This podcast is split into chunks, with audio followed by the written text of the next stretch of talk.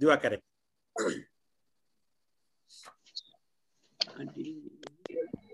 Lord Lord आइए हम लोग दुआ करेंगे अपनी आँखों को बंद करेंगे।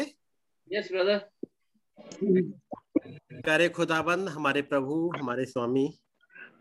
हम आपके पास आए हैं और आपका धन्यवाद करते हैं प्रभु। आज एक बार फिर से आपकी दया और आपके अनुग्रह के लिए। प्रभु आपने हमें सुरक्षित रखा है अपनी दया में बनाए रखा है आपका नाम मुबारक हो।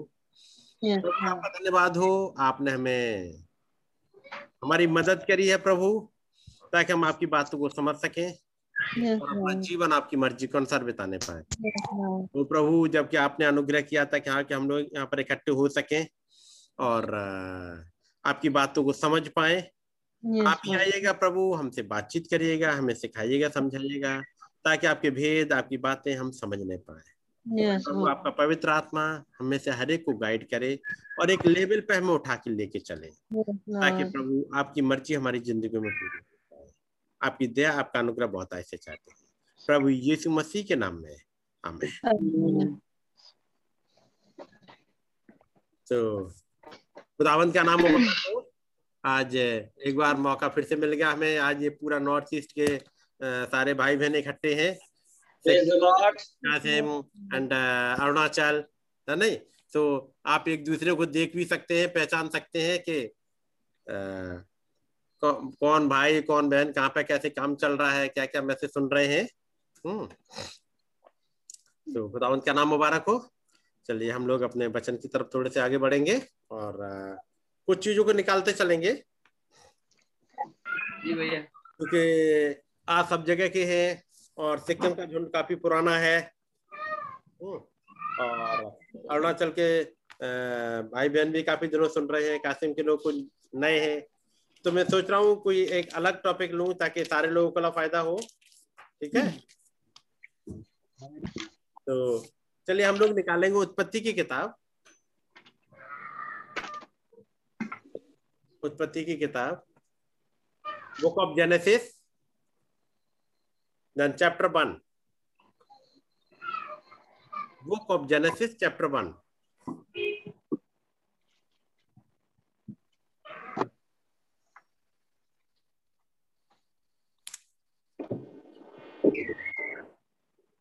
क्योंकि टॉपिक ये थोड़ा सा नया सा लगेगा आपको आ, मतलब चीज़ें थोड़ी सी गहरी होंगी समझने के लिए तो मैं कोशिश करूँगा आ, सारे आयतें धीमे धीमे आपके सामने रखते जाऊँ ताकि आप लोग समझने पाए।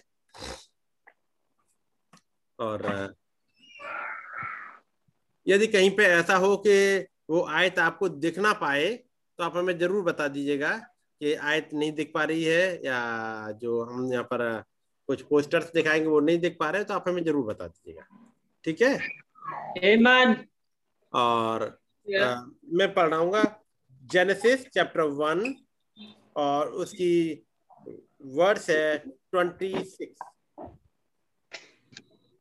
ट्वेंटी सिक्स से थोड़े से पीछे जाएँगे और आ, मैं पढ़ूँगा ट्वेंटी सेकंड से पहले। ट्वेंटी सेकंड बाईस।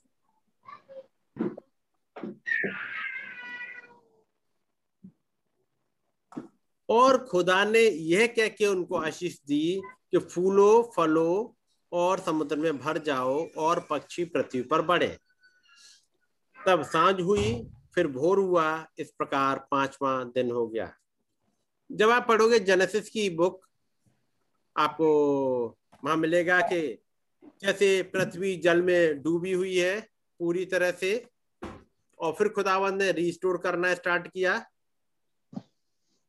मैं जेनेसिस वन वन और जेनेसिस वन टू पर नहीं चल रहा हूँ, क्योंकि जेनेसिस वन वन है जो आदि में खुदा ने आकाश और पृथ्वी की सृष्टि की। सेकंड वर्ष आप पढ़ेंगे तो पृथ्वी बेडोल और संसान पड़ी थी, और गहरे जल के ऊपर अंधेरा था, तथा खुदा का आत्मा गहरे जल के ऊपर मंडराता था। तो जब आप फ़र्स्ट वर्ष देखोगे, यहाँ पर लिखा हुआ है इन द बिगिनिंग ये बिगिनिंग कितने साल पहले हुई है? ये बिगिनिंग और जब खुदाबंदे का उजाला हो, ये हिस्सा और जब ये बिगिनिंग इनमें बहुत समय का अंतर है। ये था, इन द बिगिनिंग मतलब एक जगह थी जहाँ से बिगिनिंग हो रही है। मीन्स यहाँ से स्टार्टिंग चल रही है। ये वो जगह है जहाँ पर खुदाबंद ने इटर्निटी को ब्रेक किया है। इससे पहले वो महान खुदाबंद अनंतता में रहते थे। लेकिन एक समय आया जब खुदाबंद ने उस इटर्निटी को ब्रेक किया और कुछ स्टार्ट किया। और खुदाबंद ने आसमान बनाया। देखिएगा वहाँ पर लिखा हुआ है आदि में पृथ्वी खुदा ने आकाश और पृथ्वी की सृष्टि की। ठीक है? आप लोगों के पास सबके पास बाइबल होगी मेरे विचार से? जी। तो जब लिखा है आदि में खुदा ने आकाश और पृथ्वी की सृष्टि की। जरा बाइबल यहाँ से निकाल देना बेटा। और बाइबल को ही रखना यहाँ पर सामने। In the beginning God created God created the heaven and the earth जब यहाँ पर लिखा है कि बिगनिंग में खुदावन ने हेबिन को रचा हैबिन को क्रिएट किया। उसका मतलब इससे पहले हैबिन है नहीं, आसमान है नहीं। और यदि हेवन जैसे आसमान, आकाश, स्वर्ग, जो कुछ भी कह रहे हैं हेवन वर्ड को हमने लिया है खुदाबंद ने हेवन की क्रिएशन करी। तो हेवन में क्या क्या बनाया होगा?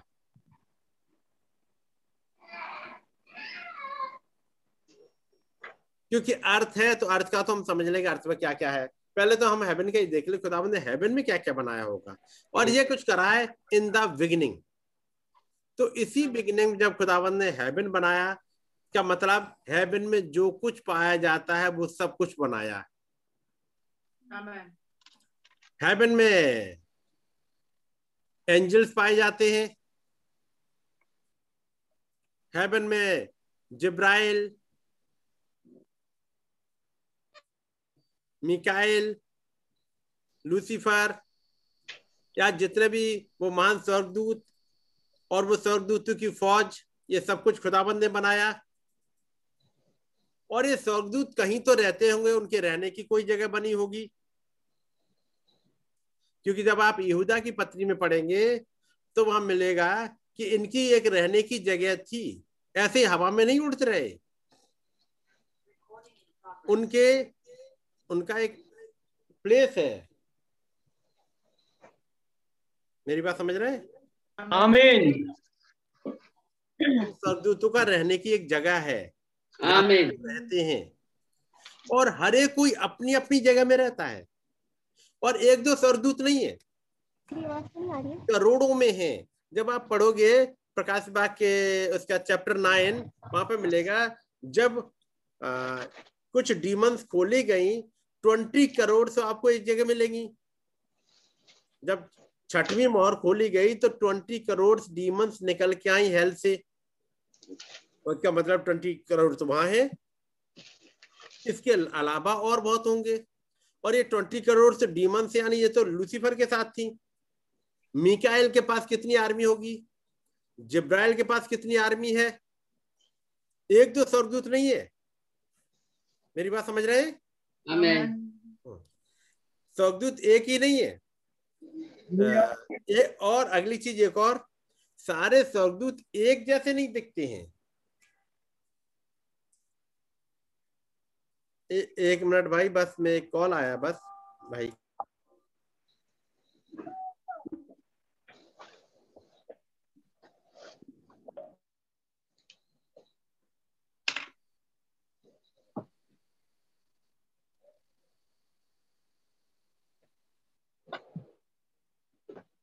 र जुन मेमेल लिङ्क लिङ्क भयो होला नि मेमेलाई ए सर मैले साथी जोडेको छुइनँ जोडिदिइहाल्छु। हुन्छ हुन्छ। ट्राई गर्छु ल हाम्रो सिस्टर के अरे? के भयो? यो हाम्रो आएन त बोजू।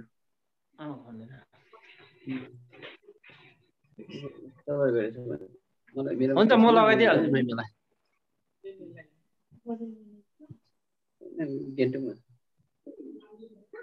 Hello.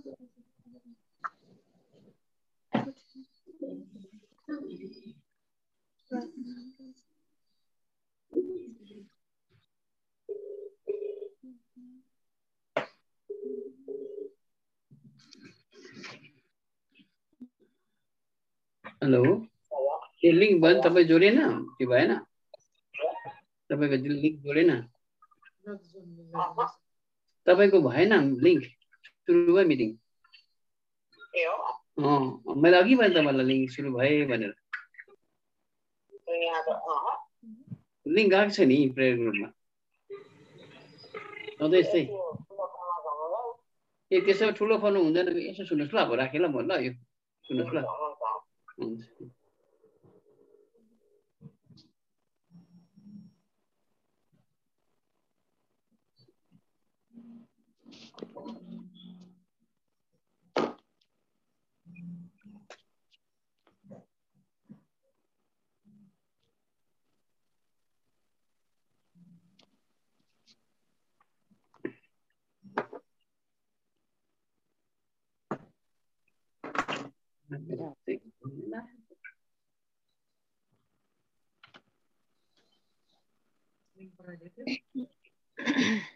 Apresento para ele, vamos fazer a pizza.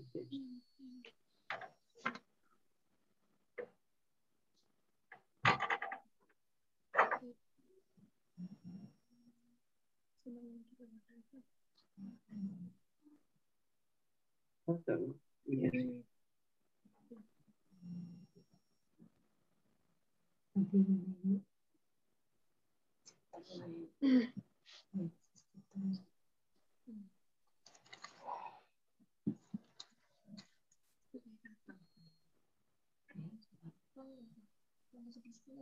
Yes.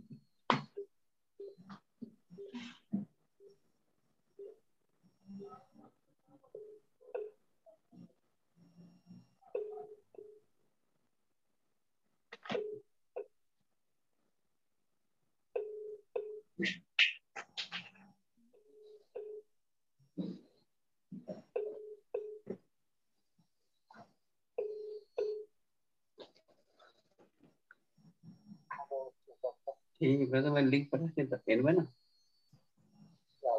आज लिङ्क व्हाट्सएप में नहीं पनि पठाएको तो मैं मैं सब लाइक कंबाइन चार्ज मीटिंग चल मिटिङ चल्दैछ ल छ बजी।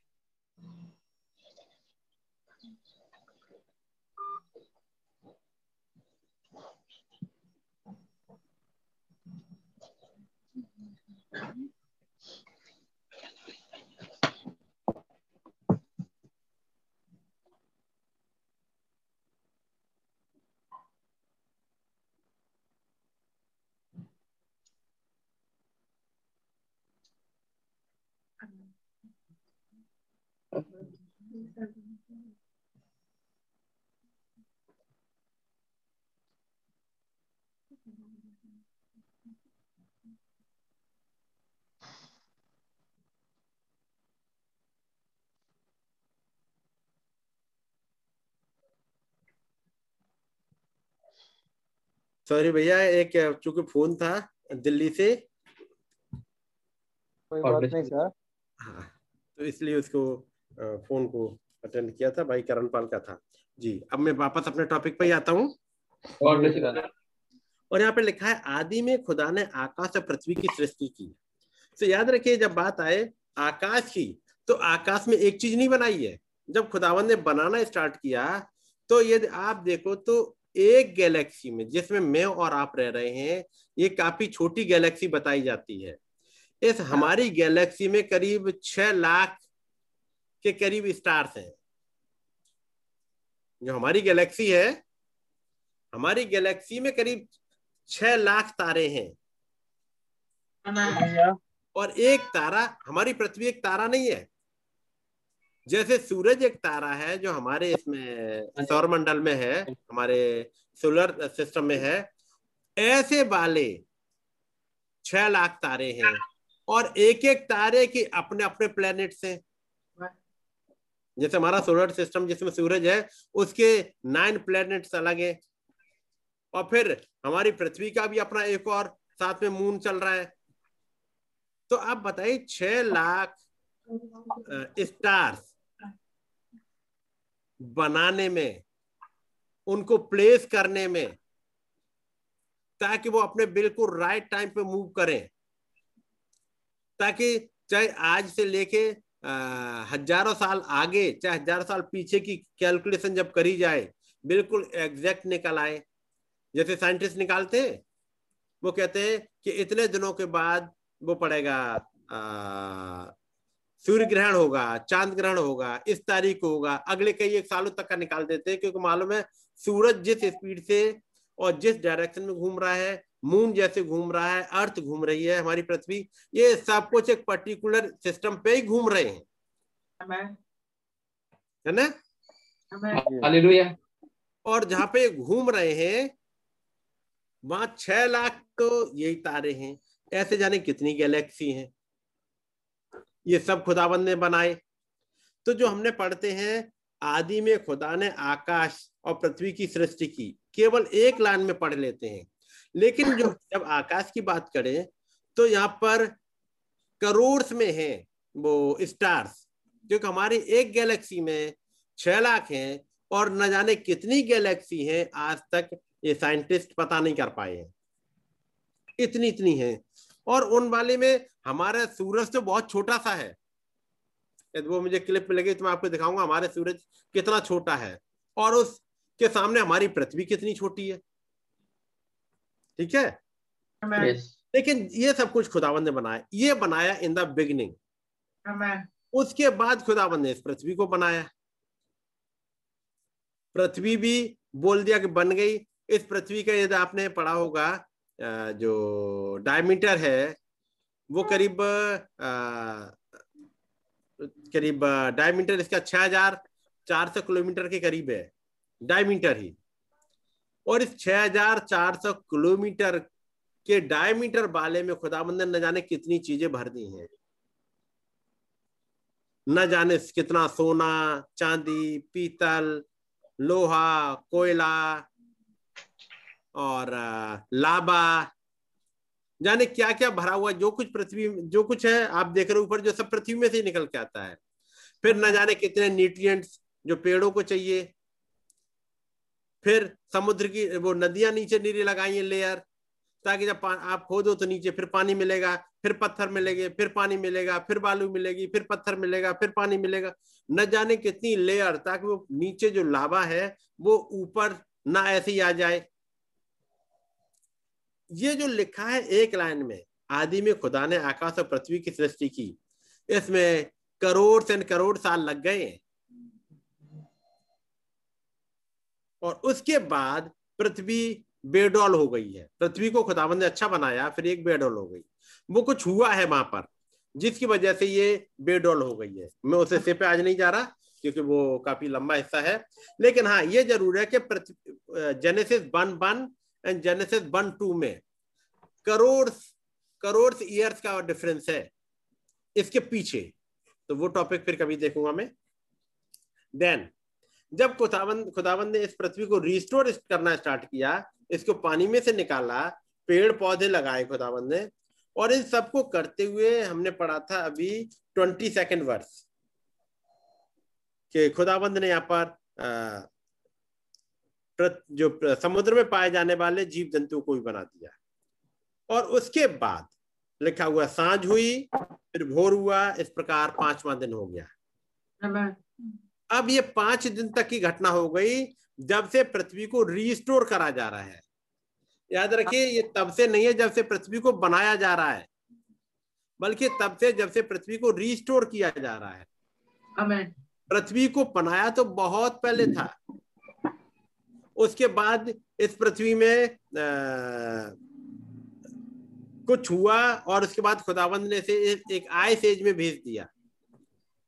जब आप देखोगे कोयला कोयला के बारे में बता बताया जाता है कि इसको लाखों साल लग जाते हैं लकड़ी को कोयला बनने में। जो बड़ी बड़ी चट्टानों को बनने में लाखों करोड़ों साल लगे होंगे। वो सब बनने में लगा टाइम जब खुदाबंद ने इसको आयसे में से निकाला और तब लिखा ये पांचवा दिन हो गया जो हमने ट्वेंटी थर्ड वर्ष में पढ़ा था तेईसवीं आयत में पांचवा दिन हो गया। और ये दिन हमारे और आपके नहीं है। ये हमारा चौबीस घंटे वाला दिन नहीं है। है कि नहीं? क्योंकि यदि यही वाला दिन होता चौबीस घंटे वाला तो आप देखोगे जब पहला दिन हुआ तब तक तो खुदाबंद ने दिन को रात से अलग करने के लिए जो ज्योतियाँ बनाई वो तो बनाई ही नहीं है।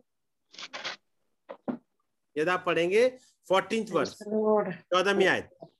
फिर Yes. खुदा ने कहा दिन को रात से अलग करने के लिए आकाश के अंतर में ज्योतियाँ हो वो चिन्हों और नियत समयों और दिनों और वर्षों के कारण हो। और वे ज्योतियाँ आकाश के अंतर में पृथ्वी पर प्रकाश देने वाली भी ठहरे। और वैसा ही हो गया। तब खुदा ने दो बड़ी ज्योतियाँ बनाई उनमें से बड़ी ज्योति को दिन पर प्रवता करने के लिए और छोटी ज्योति को रात पर प्रवता करने के लिए बनाया। है नहीं? और तारागढ़ को भी बनाया। तो यहाँ पर जो बड़ी ज्योतियाँ बनाई सूरज और चाँद की बात कर रहे हैं ये यहाँ पर बनाई का मतलब है खुदावन ने इनको वापस रिस्टोर करके एक ऑर्बिट में सेट कर रहे हैं। यहाँ पर पृथ्वी पहले ओरिजिनल में थी वहाँ पर सेट करेंगे।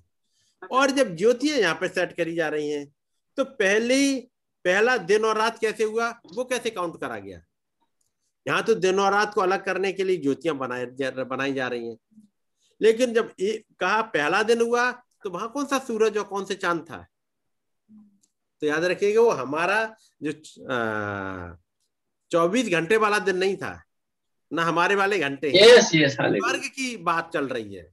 पत्रस ने कहा कि प्रभु का एक दिन हमारे हज़ार साल के बराबर है।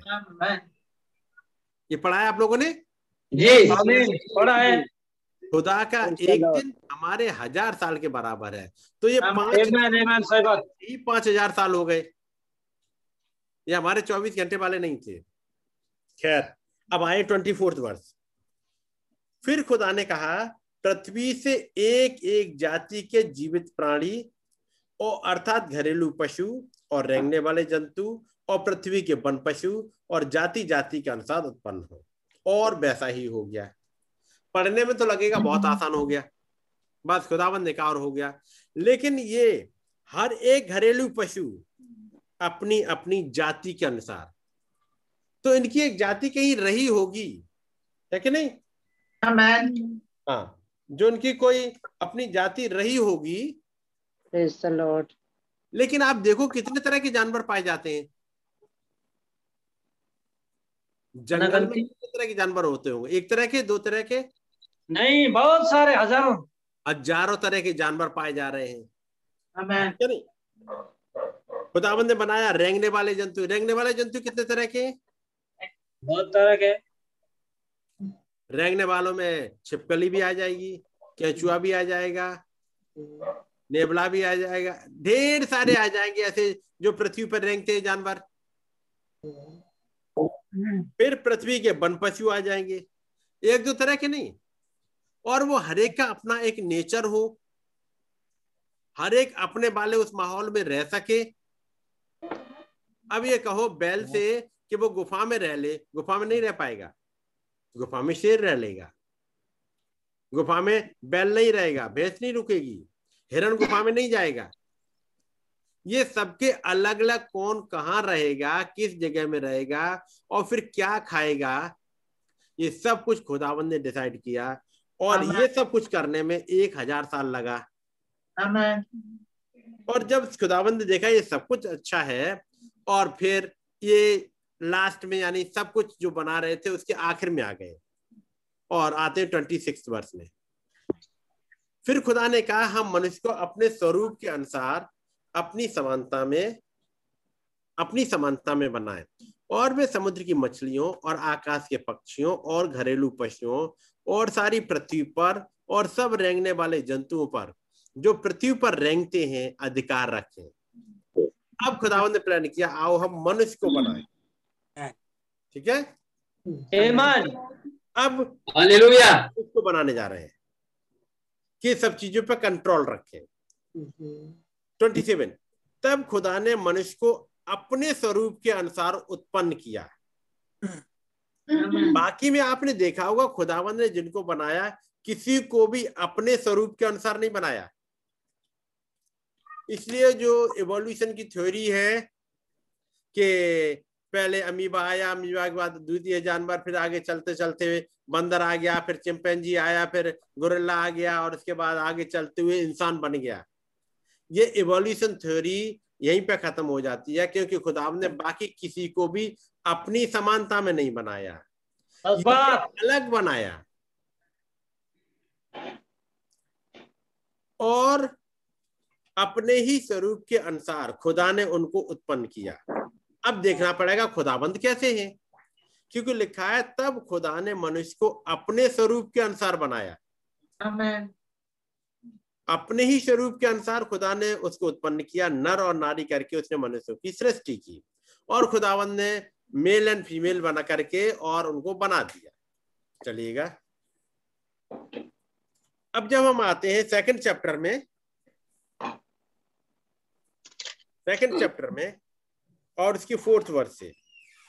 आकाश और पृथ्वी की उत्पत्ति का वृतांत ये है कि जब वे उत्पन्न हुए और जिस दिन यहोवा खुदा ने पृथ्वी और आकाश को बनाया, तब मैदान का कोई पौधा भूमि पर ना था। फिफ्थ वर्ष पांचवी आज देखिएगा। तब मैदान का कोई पौधा भूमि पर ना था और न मैदान का कोई छोटा पेड़ उगा था क्योंकि खुदा यहोवा ने पृथ्वी पर जल नहीं बरसाया था और भूमि पर खेती करने के लिए मनुष्य भी नहीं था। खुदावंद ने तो ये सब कुछ बनाए फिर वो कहा चले गए? Praise खुदावंद ने बनाया Hallelujah. लेकिन आप तो है ही नहीं कोई। साथ में आए। तब खुद यहोवा खुदा ने आदम को भूमि की मिट्टी से रचा और उसके नथनों में जीवन का सांस फूक दिया और आदम जीवित प्राणी बन गया। और आदम के लिए कहा जाता है कि वो एक लिविंग सोल बन गया। ये जानवर इनके लिए नहीं लिखा है कि वो लिविंग सोल बन गए। लेकिन इस इंसान के लिए लिखा है कि वो लिविंग सोल बन गया। इसके अंदर खुदाबंद ने जीवन का सांस फूका। बाकी की जानवरों के लिए नहीं लिखा। इस इंसान को खुदाबंद ने अपनी समानता में बनाया यानी क्रिएट किया।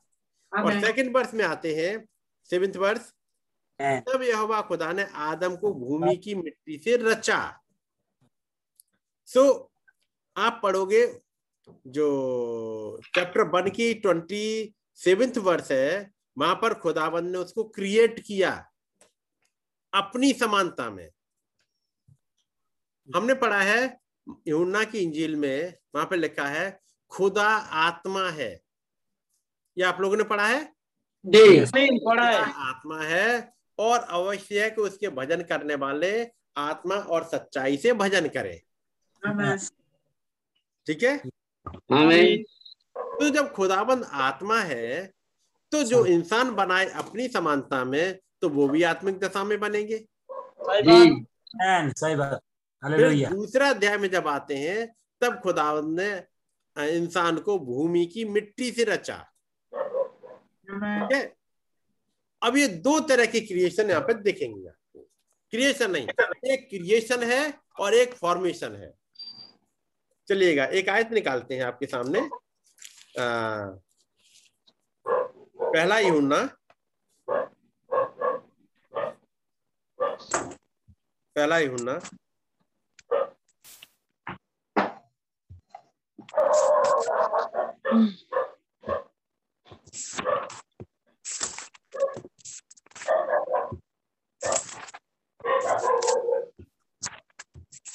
First John वो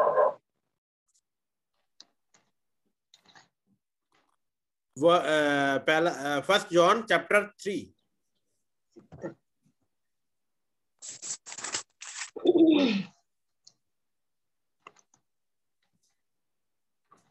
chapter three आपको मिल गया? जी। जी मिल गया। चलिएगा। और उसकी जो आयत पढ़ेंगे वो हम ये पढ़ रहे हैं। नाइन्थ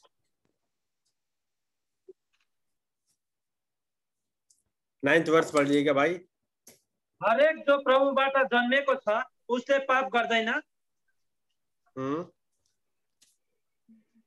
किनकि उहाँको बिउ उसमा रहन्छ र उसले पाप गर्न सक्दैन किनभने ऊ प्रभुबाट जन्मेको हो।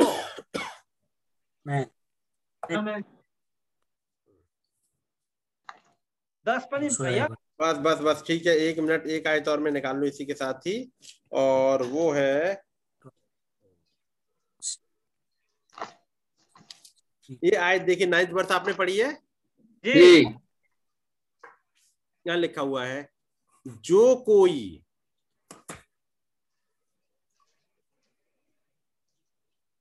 जो कोई माउस नहीं माउस चल नहीं रहा।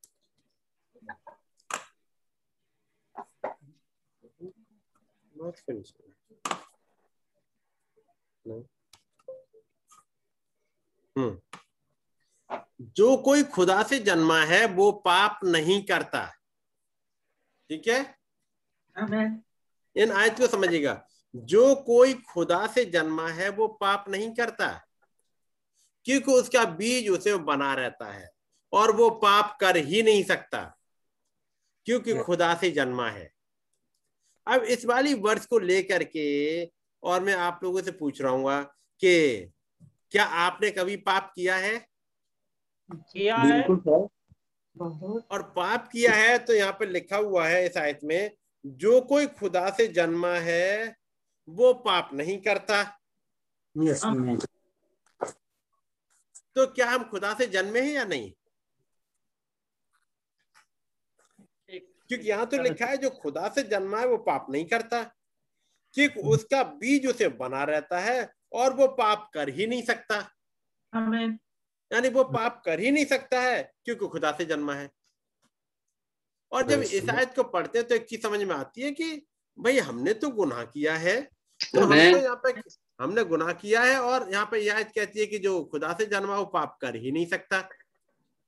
क्योंकि खुदा का बीज उसे बना रहता है और हमने गुना कर दिया। और इसी के साथ में हम इसका फ़र्स्ट चैप्टर और यदि हम ये कहें, नहीं भाई, हमने कोई गुना नहीं किया है। हम खुदा से जन्मे हैं और हमने कोई गुना नहीं किया है। हम जरा आते हैं फ़र्स्ट चैप्टर उसकी वर्ष एट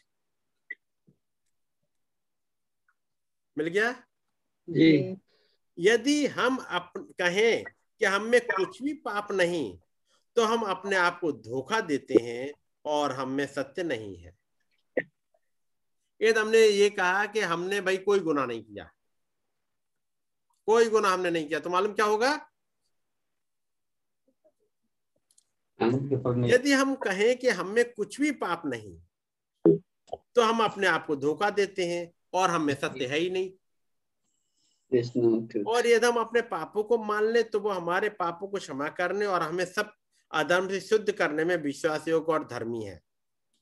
यदि हम कहें कि हमने पाप नहीं किया तो उसे झूठा ठहराते हैं और उसका वचन हम नहीं है। अब यहाँ पर दो बातें हो गई। यदि हम कहें कि हमने पाप नहीं किया तो हम झूठे हो गए और खुदा को झूठा ठहरा दिया और खुदा का वचन हम नहीं है। यदि हमने कहा कि हमने पाप नहीं किया। तो इस आयत के अकॉर्डिंग हम में खुदा का वचन है ही नहीं। और ये थर्ड चैप्टर देखे और वहाँ का वहाँ देखे और हम कहें कि हमने पाप किया है।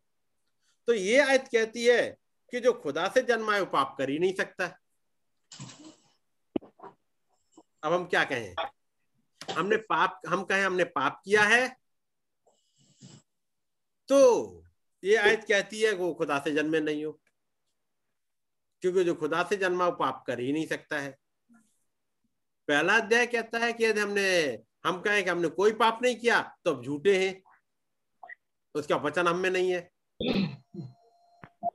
क्या ये दोनों आयतें आपको कॉन्ट्राडिक्टरी नहीं लग रही?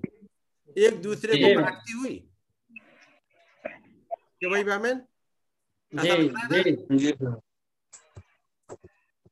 ऐसा लग रहा है कि ये दोनों आयतें एक दूसरे के अपोजिट चल रही हो।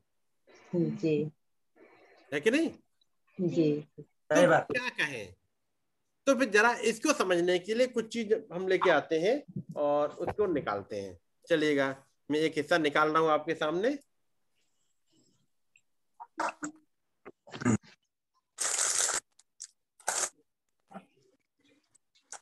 हम्म,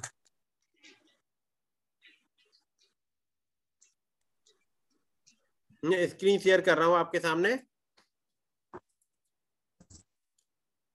चलिए आपको कुछ दिख रहा है यहाँ पर? And the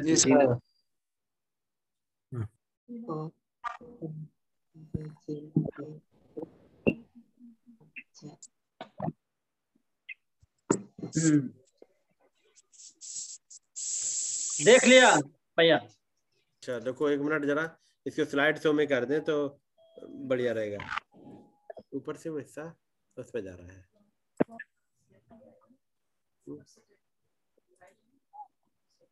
मैं- थोड़ा सा छोटा कर रहा हूँ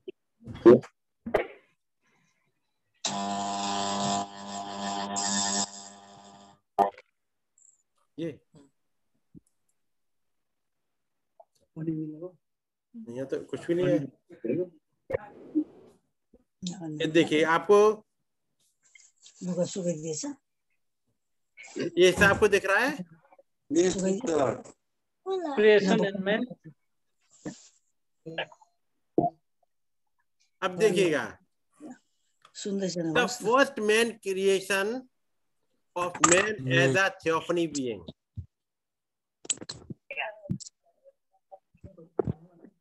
ये आपको दिख रहा है? दिख रहा है भैया। अच्छा ठीक है। यहाँ पर लिखा हुआ है जेनेसिस हमने पढ़ा Genesis one twenty six twenty seven लिखा हुआ है and God said let us make man in our image after our likeness and let them have dominion over the fish यानी जो कुछ खुदावन ने क्रिएट किया और कहा कि मनुष्य को अपनी समानता में बनाए और उसके बाद खुदावन ने अपनी समानता में बना दिया। This is called theophany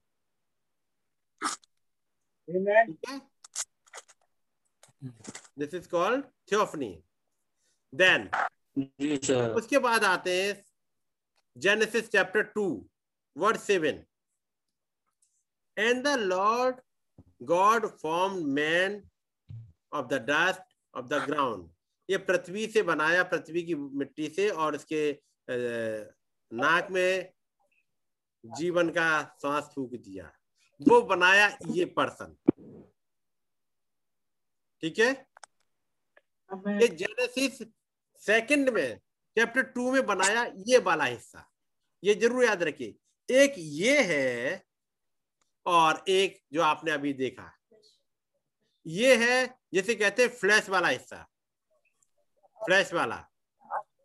जिसके लिए कहा जाता है मांस और लहू खुदावंत के राज्य के वारिस नहीं होंगे। Yes.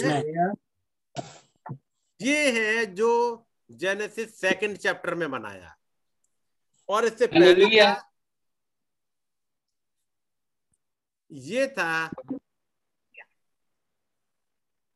जेनेसिस वन में बनाया। हम्म।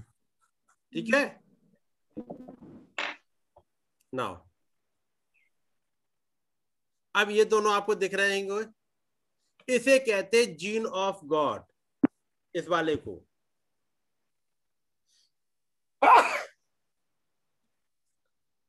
और इसे कहते हैं जीन ऑफ़ मैन ये वाला हेवनली है? ये वाला ज़मीन का है। ये स्वर्गीय है और ये ज़मीन का है। आप लोग निकालेंगे जरा जरा पहला क्रंथियों पंद्रहवा अध्याय, और आप नोट भी कर लीजिएगा। पहला क्रंथियो पंद्रह, चवालीस से उनचास।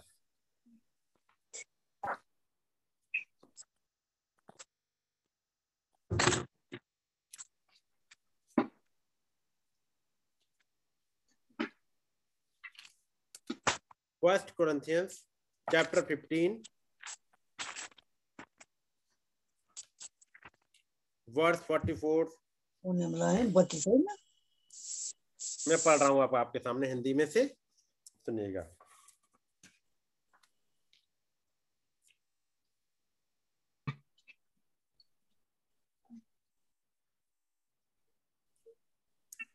स्वाभाविक दे।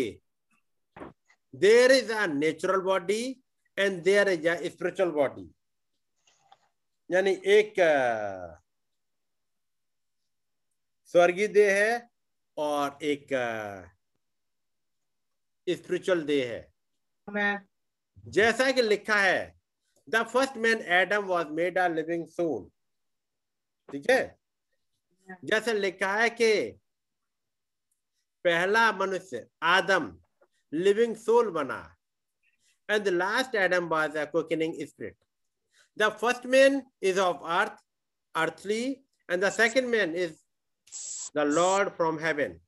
As the earthly such they are also that are earthly and as the heavenly such they are that heavenly and we have worn the image of the earthly we shall also wear the image of the heavenly ये बनाया खुदावंद ने उत्पत्ति एक में ये बनाया खुदावंद ने उत्पत्ति दो में एक ये स्वर्गीय है और एक ज़मीन का है अब इसका कंपैरिजन देखिएगा ये जीन ऑफ़ गॉड है और ये जीन ऑफ़ मैन है। ये थियोफनी है, ये फ्लैश है। ये बोले गए वचन के द्वारा बनाया गया है this is called spoken world body ये वाले में डीएनए एटम्स सेल्स 16 एलिमेंट्स के द्वारा बनाया गया है। ये जो बना है, ये वाला फ्लैश वाला, ये बना है calcium chromium copper iodine iron magnesium manganese phosphorus potassium selenium zinc molybdenum fluoride oxygen hydrogen sulphur ये सब कुछ इसमें पाया जाता है। ये सब कुछ इसमें नहीं है। ये बोले गए वचन से बना गया है। ये मिट्टी में से रचा गया है। और मिट्टी में ये सारी चीज़ें पाई जाती हैं, इसलिए इसमें ये सारी चीज़ें हैं। इसमें कैल्शियम है हड्डी में दांतों में ऐसे करके क्रोमियम कॉपर आयोडीन वगैरह पूरे में हो और जब कुछ की कमी हो जाती है जब आयोडीन की कमी हो गई तो ये बीमार होने लगता है। तब डॉक्टर सॉल्ट में आयोडीन खाने को कहते हैं। जब बॉडी में आयरन कम होने लगा भूख कम लगने लगी खाना पचता नहीं है डॉक्टर फिर कुछ आयरन की टैबलेट्स दे देंगे। कभी कुछ फॉस्फोरस देंगे ये कभी जिंक टैबलेट यानी विटामिन की कम हो गई कुछ जिंक की टैबलेट देंगे। ये सब कुछ डॉक्टर्स देते रहते हैं इसकी कमी की वजह से। लेकिन ये सब कुछ इसमें नहीं है। ठीक है? नाउ तब नबी ने समझाया कि जो हम लोगों ने चूँकि गुनाह में फंस गए थे इसलिए इसको बाईपास कर दिया। आपने पढ़ा होगा जब खुदाबंद ने जब बनाया तो इसकी सृष्टि करी और नर और नारी करके मनुष्यों की सृष्टि कर दी। लेकिन क्या हुआ? हमें जब बनाया गया हम इसको बाईपास कर दिए। ये है हमारी थियोफनी गुनाह की वजह से। क्या लिखा हुआ? है नबी ने एक मैसेज प्रचार किया who is this Melchizedek उसमें नबी ने समझाया but you bypass the theophany and we came flesh man to be tempted by sin आपने हमने अपनी थियोफनी को बाईपास कर दिया और इस वाले में आ गए ताकि पाप के द्वारा हमारी परीक्षा हो सके। इसके लिए पॉलुस ने एक जगह कहा कि जब हमारा पृथ्वी पर का डेरा सरीका घर गिराया जाएगा ये ये हमारा डेरा ये साठ साल सत्तर अस्सी सौ साल जो कुछ भी रहता है फिर ये डेरा गिरा दिया जाता है। और जब हमारा पृथ्वी पर का डेरा सरीका घर गिरा दिया जाता है and then if this earthly tabernacle is dissolve जो कि कुरंथियों के पत्री में लिखा है we have one already waiting तो हमारा एक इंतज़ार कर रहा होता है। We have not yet the bodies but look when this body receive the the of God the the life inside of you it throws this body in subjection to god. इस वाली बॉडी में तो गुना पनपता रहता है। लेकिन इस वाली बॉडी के अंदर एक सोल है। हृदय में एक सोल है। जब ये वाला तेरा हमारा घर गिर जाता है तो जो सोल है निकल के जाती है और इसमें जाकर के इसको पकड़ लेती है। इसके पास चली जाती तो जब हमारा ये इंसान हमारा कोई अज़ीज़ यहाँ से चला गया तो उसका ये वाली बॉडी तो चली गई ज़मीन में। लेकिन याद रखिए जो वो अंदर था जो यहाँ पर जो हमारा पर्सन था हमारा जो कोई रिलेटिव था हमारा बेटा बेटी हमारे मम्मी पापा जो कुछ भी था वो जो यहाँ था सोल के अंदर जो इस पाली पूरी को गवर्न करता था इसका ये टूटा ये इसमें चला गया। ठीक है?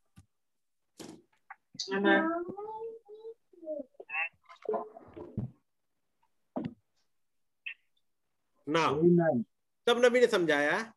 The theophany comes to the earth to pick up the redeemed body and if you are here in the air you take the body to meet the theophany जो रैप्चर के समय पर ये होगा जिनका ये वाला बॉडी ज़मीन में चला गया है यानी जो सो गए हैं पिछले 2000 सालों में उनके लिए उनकी जिनकी थियोफनी है जिनमें खुदा का सीड है ये वाली थियोफनी आएगी और इस बाले को उठा लेगी। आमेन। और जब इसको उठा लेगी तो उसके बाद जो जो ज़मीन में सो गया है लेकिन रेप्चर के समय जब ये कॉल करेगा ये वाला ये वाला थियोफनी तो ये वाला आएगा और ये दोनों मिलके एक में हो जाएँगे जिसे कहते हैं ग्लोरीफाइड बॉडी Amen. और यदि मान लो अ, हम प्रभु में नहीं सोए उससे पहले ही रैप्चर हो गया यानी हमारे ज़िंदा रहते हुए हो गया तो ये थियोफनी ये आएगी और इसको ले लेगी ये दोनों यहीं जुड़ जाएँगे। तब कहा इब्रानियों जरा चैप्टर पढ़ेंगे। फिफ्टी और चैप्टर पंद्रह उसका फिफ्टी वर्ष पचासवीं आयत। पहला कुरंतियों पंद्रह फिफ्टीन ये भाइयों में ये कहता हूँ कि मांस और लहू खुदा के राज्य के अधिकारी नहीं हो सकते। पॉलुस कह रहा है ये जो दिख रहा है ये ये स्वर्ग के राज्य का भागी नहीं हो सकता। इसे बदलना पड़ेगा। जब स्वर्ग में जाएँगे वहाँ पर मौत है ही नहीं और जबकि इसमें मौत पाई जाती है? और ना नाशवान अविनाशी का अधिकारी हो सकता है। ये रहा नाशवान। स्वर्ग है अविनाशी तो वहाँ कैसे जाएँगे. तब पॉलुस कहते हैं "मैं- देखो मैं तुमसे एक भेद की बात कहता हूँ कि हम सब नहीं सोएँगे परंतु सब बदल जाएँगे। और ये क्षण भर में पलक मारते ही अंतिम तुरही फूकते ही होगा। क्योंकि तुरही फूकी जाएगी और मुर्दे यानी जो पहले सो गए ये जो ज़मीन में चले गए हैं उनकी बात हो रही है। मुर्दे अविनाशी दशा में उठाए जाएँगे और हम बदल जाएँगे। क्योंकि अवश्य है कि ये नासवान दे जो ये फ्लैश वाली है जो आपको दिख रही होगी लाल रंग की ये Mm. है ना? ये. नासवान दे इस अविनाशी को पहन ले। और ये मरणहार दे अमरता को ये थियोफनी को पहन ले और जिस दिन ये पहन आमेन तो ये वचन पूरा हो जाएगा कि जय ने जय ने मृत्यु को निगल लिया.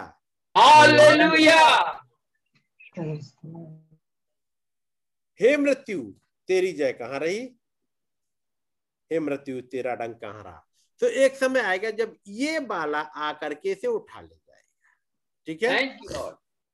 Amen. नाउ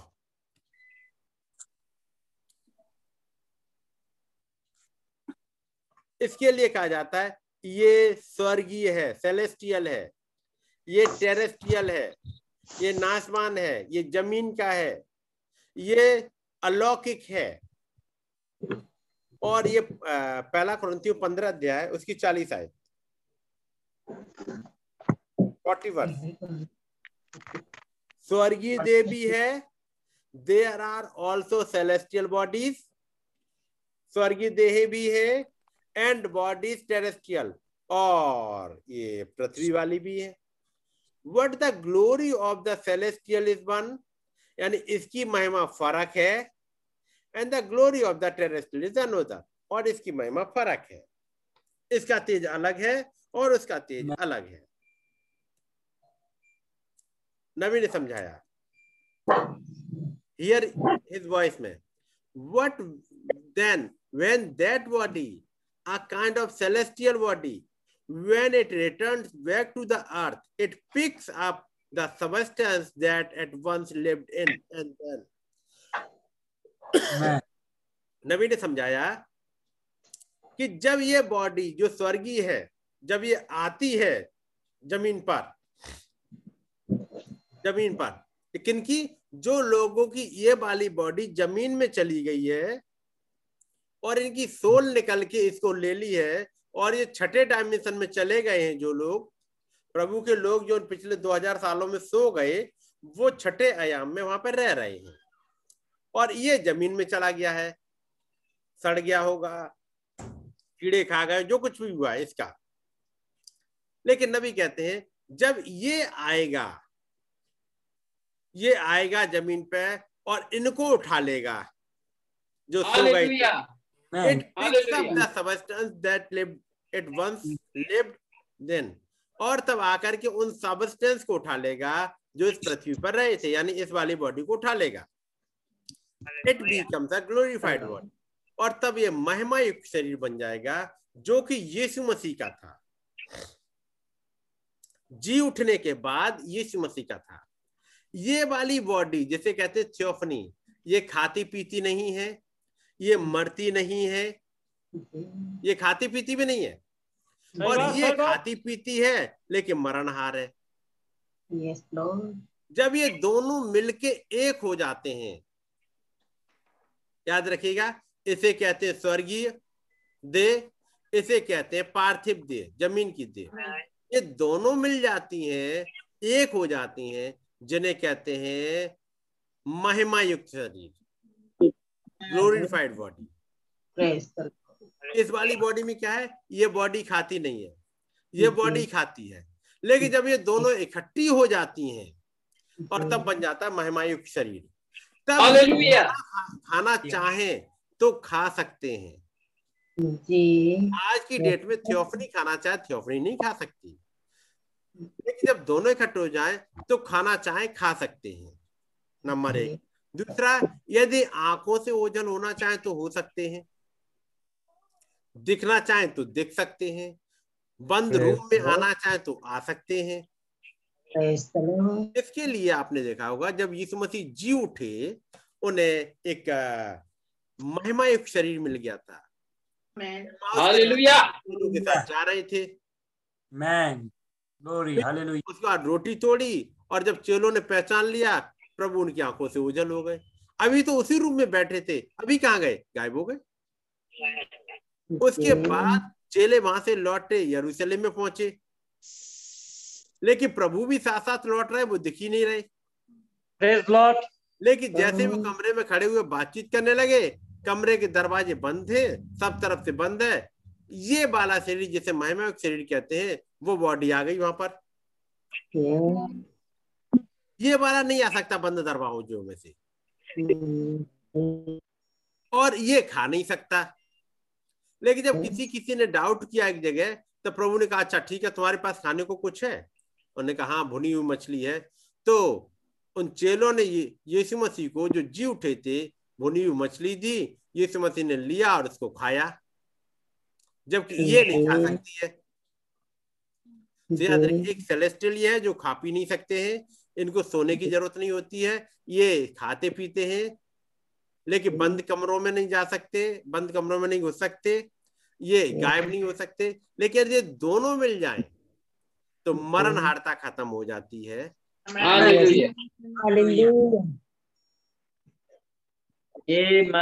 तो जब ये दोनों इकट्ठे हो जाते it becomes a glorified body That body is the one that we will see the Lord Jesus in his resurrected body. Amen. Now, what your celestial body is somewhere else is whatever reflecting back here in the spirit land.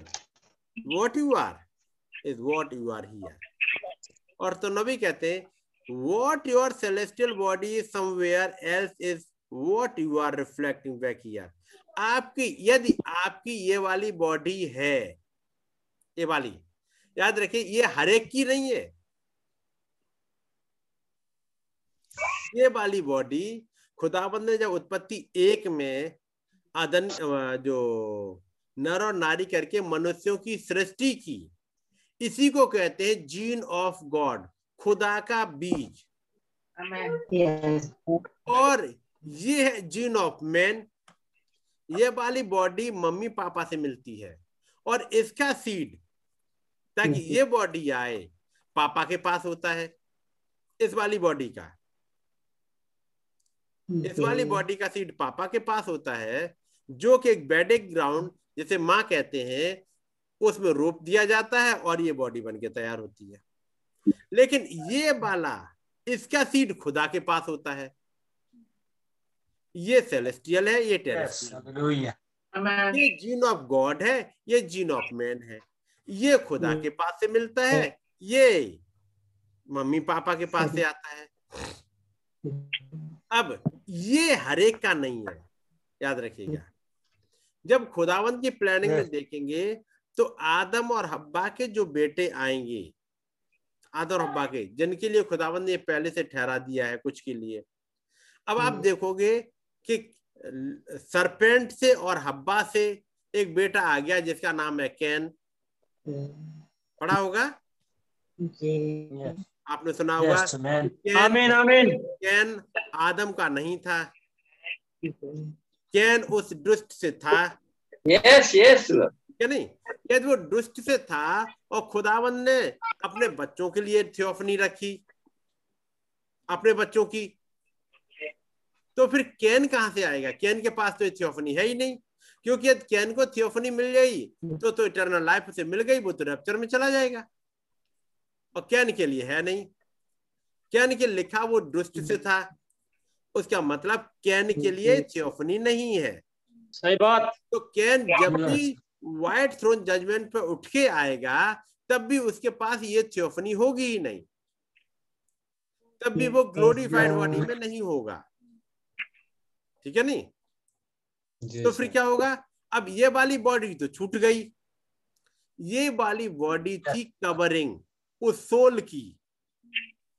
और वो covering में और ये वाली body छूट गई। तो जो सोल है वो अब कहा जाए? सोल के लिए ये है नहीं। ये जो थियोफनी है ये सोल के लिए है नहीं। और ये वाली भी छूट गई साठ सत्तर अस्सी साल में। तो वो प्राण जो चले गए उनके पास कोई भी अब कवरिंग नहीं रह गई। कोई भी उनके पास कपड़ा नहीं रह गया। कोई बॉडी नहीं रह गई। ये है अब नंगे। लेकिन जो धर्मी जन गए खुदावंत के वचन पे विश्वास करते हुए जिनके पास थियोफनी थी उन्हें एक कवरिंग मिल गई. इसलिए वो नंगे नहीं ये जो खुदा के जन है वो नंगे नहीं पाए जाते। और ये वाली बॉडी उन्हें छठे अयाम में पहुँचा देती है। Amen. उनको तड़पना नहीं होता। Yes, लेकिन जिनके पास अब थियोफनी है ही नहीं वो अब छठे आयाम में नहीं पहुँचे तो पाँचवें आयाम में चले जाते हैं। हम्म। Yes. हाँ। जो कुछ यदि आपकी थियोफनी है तो याद रखिएगा आपकी ये बॉडी रिफ्लेक्ट करेगी। ये वाली बॉडी यदि आपकी है तो ये रिफ्लेक्ट करेगी इसमें। उसके करेक्ट डिस्प्ले करेंगी। मैं थोड़ा सा फिर इन पॉइंट पे फिर आऊँगा बाद में सब चीज़ें समझ में आएँगी। एक चीज़ अभी हो सकता है कि आपको ऊपर से चली जाए चलेगा। कोई बात नहीं हम फिर दोबारा फिर से रिपीट करेंगे किसी दिन कर लेंगे। याद रखें ये है जिसने गुनाह नहीं किया। ये गुनाह में पैदा हुआ। Hallelujah. लेकिन ये दोनों जैसे मैं ले लू अयूब के लिए। ये भी अयूब है ये भी अयूब है। Amen, amen. ये भी जॉन है और ये भी जॉन है। Praise the Lord. यानी एक जॉन इसमें है और एक जॉन यहाँ है। एक अयूब यहाँ था और एक अयूब यहाँ था। ठीक है नहीं? ये गुनाह में पैदा हुआ। ये सिनलेस है। और जब खुदावंद आए अयूब के पास में जब अयूब थर्टी एट चैप्टर में जब खुदावंद बातचीत कर रहे हैं और तब कहते हैं हे अयूब ये बता जब खुदा के सारे बेटे उसकी तारीफ़ किया करते थे पढ़ा होगा आपने? तो जब खुदा के चैप्टर थर्टी एट जो चैप्टर थर्टी एट उसकी फिफ्थ या सिक्स वर्ष मिल जाएगी? जी जी। जब खुदा के सारे बेटे खुदा की तारीफ़ कर रहे थे जय जयकार कर रहे थे, तब अयुब तू कहाँ था? तो ये वाला अयुब जो फ्लैश वाला कहेगा, खुदावंद, में तो कहीं नहीं था। मुझे तो सत्तर, अस्सी साल, सौ साल हुए, मुझे क्या पता? लेकिन ये वाला अयुब कहेगा, ये अयुब खुदावंद बताना चाह रहा है, हे अयुब तू ये मत समझ, ये मरणहार था, आगे ये तेरे ऊपर कीड़े ने खा लिया है। एक और अयूब है। ये ऐसा कैसे हो सकता है? चलिए एक एग्ज़ाम्पल दिखाते चलते हैं। प्रकाशित वाक्य और उसका चैप्टर फाइव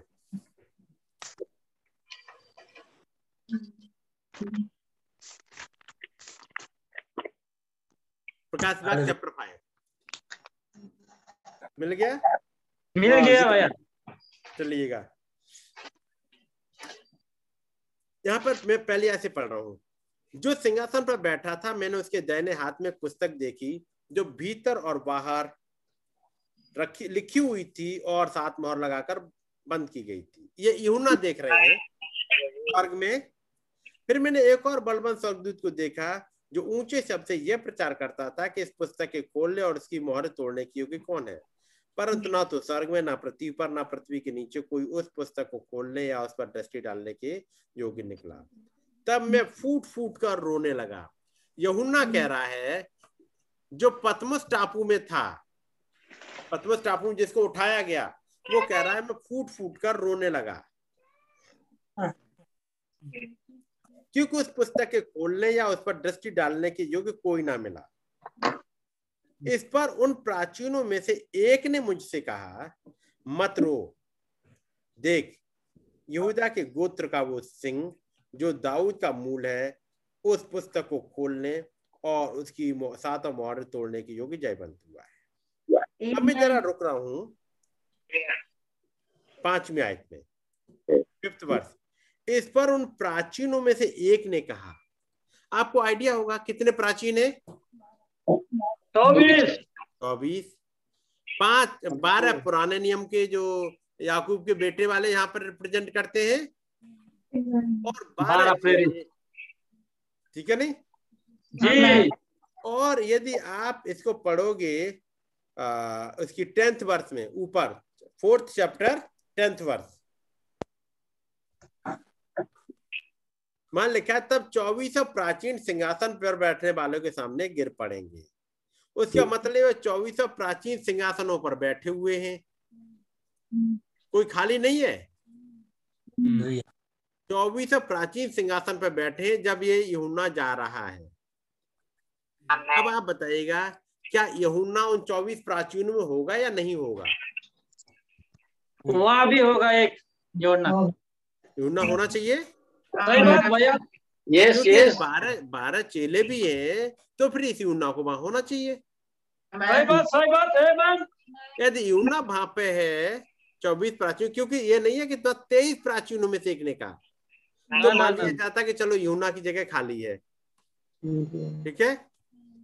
लेकिन यूना सिंहासन पर बैठा है। जी। लेकिन यूना रो रहा है सामने। यूना कह रहा है मैं फूट फूट के रो रहा था। तो और उन चौबीस प्राचीनों में से एक ने कहा तो क्या वहाँ पर यूना की सीट खाली है स्वर्ग में? नहीं। नहीं। वहाँ कौन बैठा हुआ है? एक ही यूना सामने है जो रो रहा है। एक ना बहुत मस्त है। ठीक है? और तब समझाया गया नबी ने समझाया ये यहुन्ना रो रहा है ये। क्योंकि इसे भेद नहीं पता है। सच बात। ये फ्लैश में है ये थियोफनी बाईपास हो गई इसे भेद नहीं पता है कि उत्पत्ति में क्या हुआ था। खुदा ने कैसे पृथ्वी की रचना करी इसको नहीं पता। जी। लेकिन ये यहुन्ना ये जिसे कहते हैं? खुदा में पूछ रहे हैं ये बताइए यहुन्ना वो अयूब जब खुदा के पुत्र सब जय जयकार करते थे यानी खुदा के सारे के सारे बेटे थे वहाँ पर तो। यदि सारे बेटे थे तो फिर यूना भी होना चाहिए अयूब भी होना चाहिए। आमीन आमीन। और खुदावंद अयूब से पूछ रहे हे अयूब तू कहाँ था जब मैंने पृथ्वी की नेप डाली? तो ये वाला जवाब देगा मैं तो कोई नहीं था। मैं तो पैदा भी नहीं हुआ था जब पृथ्वी नहीं तो मैं कहाँ से तब खुदावन दिखाना चाहेंगे हे अयूब एक और अयूब है देख जरा। अपनी हम्म। ब्लेसिंग वहाँ देख कहाँ पर था?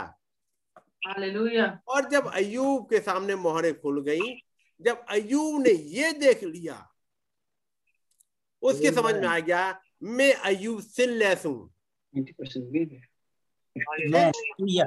Praise the Lord. तो देखिएगा ये बॉर्न इन सिन है ये सिनलेस है जी Praise the Lord. ये गुनाह में पैदा हुआ अधर्म में ढाला गया और दुनिया में झूठ बोलते हुए आ गए Yes. लेकिन ये जो हमने पढ़ा था भी यूना पहला यूना तीन नौ जो कोई खुदा से जन्मा है वो गुनाह नहीं करता। क्योंकि खुदा का बीज उसमें बना रहता है और वो पाप कर ही नहीं सकता क्योंकि वो खुदा से जन्मा है। ये खुदा से जन्मा है ये खुदा के बोले गए वचन से जन्मा है और ये मनुष्य से जन्मा है।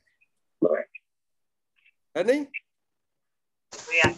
इसके लिए कहा जाता है जो रोमियो तीन तेईस में पॉलिस ने कहा हम सबने गुनाह किया है और खुदा की महिमा से रहे थे अभी इन आयतों को समझना पड़ेगा कि जब हम बाइबल में पढ़ते हैं तो एक आयत दूसरे आयत को जैसे कंट्राडिक्ट कर रही हो कि यदि हम कहें हमने गुनाह नहीं किया तो हम झूठे हैं। तो इसके लिए कहा जा रहा है इसके लिए क्योंकि ये गुनाह में पैदा हुआ। Yes. रोमियो तीन तेईस सबने गुना किया है। जी। और यदि ये कहे कि हमने गुना नहीं किया तो ये झूठा है। लेकिन एक हालेलुया। पढ़ा कि जो खुदा से जन्मा है वो गुनाह कर ही नहीं सकता। वो ये है। Hallelujah. बात आगे आपकी समझ में आ रही है.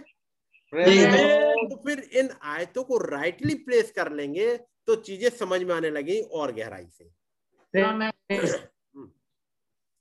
इसके लिए अयूब चैप्टर 14 फ़र्स्ट वर्ष में लिखा है एक आदमी जो स्त्री से पैदा हुआ है वो थोड़े दिनों का है और दुख से भरा हुआ है। ये ये स्त्री से पैदा हुआ है ये दुख से भरा हुआ है।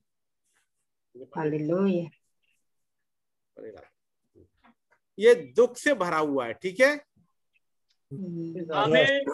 Amen. इसके लिए क्या है कहा जा रहा है ये स्त्री से जन्मा हुआ दुख से भरा हुआ है। इसकी उम्र साठ सत्तर अस्सी साल होती है। इसकी नहीं। ये खुदा का है और चूँकि खुदा अनंत है इसलिए ये अनंत है।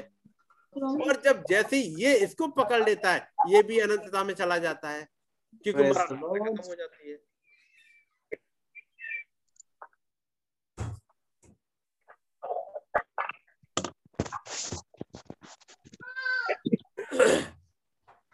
ये परफेक्ट है। ठीक है? परफेक्ट है। जैसा इफ्सियो चार तेरह में लिखा हुआ है इफ्सियो चैप्टर फोर थर्टीन में unto a perfect man unto the measure of the stature of the fullness of Christ Matthew 548 में लिखा है जो यीशु मसीह ने कहा था be you therefore perfect even as your father which is in heaven perfect तुम सिद्ध बनो जैसा तुम्हारा स्वर्गीय पिता सिद्ध है। ये परफेक्ट नहीं है सिद्ध नहीं है। इसके लिए है यदि हम कहें कि हमने गुनाह नहीं किया तो सत्य हम में है ही नहीं। यदि हम अपने गुनाहों को मान ले ये हम अपने गुनाहों को मान ले तो खुदाबंद सच्चा है विश्वास योग्य है और हमारे गुनाहों को माफ़ कर देता है। है नहीं? और हम कहें हमने कोई गुनाह नहीं किया तो अब झूठे हैं।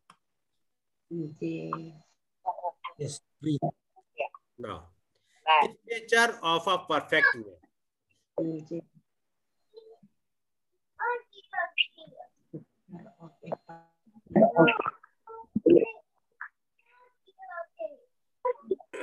Now stature of a perfect man ये है second Peter chapter one one two eight जरा निकाल लीजिएगा।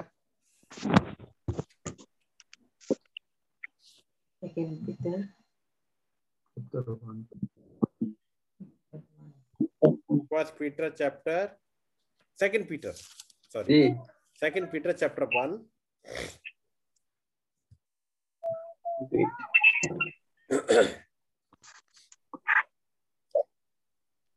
Verse three क्योंकि उसकी खुदा खुदाई सामर्थ्य ने सब कुछ को जो जीवन और भक्ति से संबंध रखता है हमें उसी की पहचान के द्वारा दिया है जिसने हमें अपनी ही महिमा और सदगुण के लिए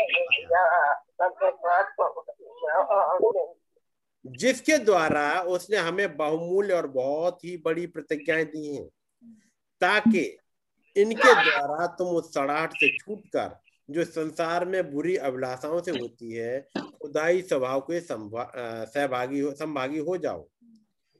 इसी कारण तुम सब प्रकार का यत्न करके अब यहाँ पर पत्रस ने बताया कि तुम हर तरह का प्रयत्न करो हर तरह का ताकि एक काम कर सको कि ये एक सब्जेक्शन में आ सके। क्योंकि ये चूँकि गुनाह में पैदा हुआ ये अपनी मर्ज़ी चलना चाहता है। ये कंट्रोल नहीं चाहता। ये जैसा चाहे वैसे जीना चाहता है। जी। जी।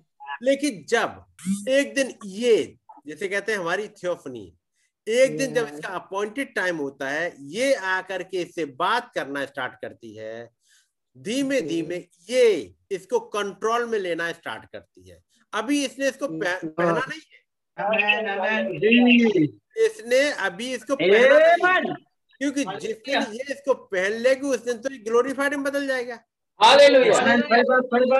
लेकिन करता क्या है? ये जब आता है इसका कंट्रोल लेना धीमे धीमे स्टार्ट करता है। ताकि इसे पाई जाने वाली बुराइयों को निकाले और खुदावंत के वचन की तरफ़ मोड़े। ये कंट्रोल इसमें धीमे धीमे करना स्टार्ट करता है। और उसके लिए कुछ स्टेप बताए पतरस ने उन्होंने कहा कि पांचवी आय। इसी कारण तुम सब प्रकार के यत्न करके अपने विश्वास जो कि पहली सीढ़ी है पहले तो विश्वास करो कि खुदा है. ये मानो कि आप गुनेगार थे।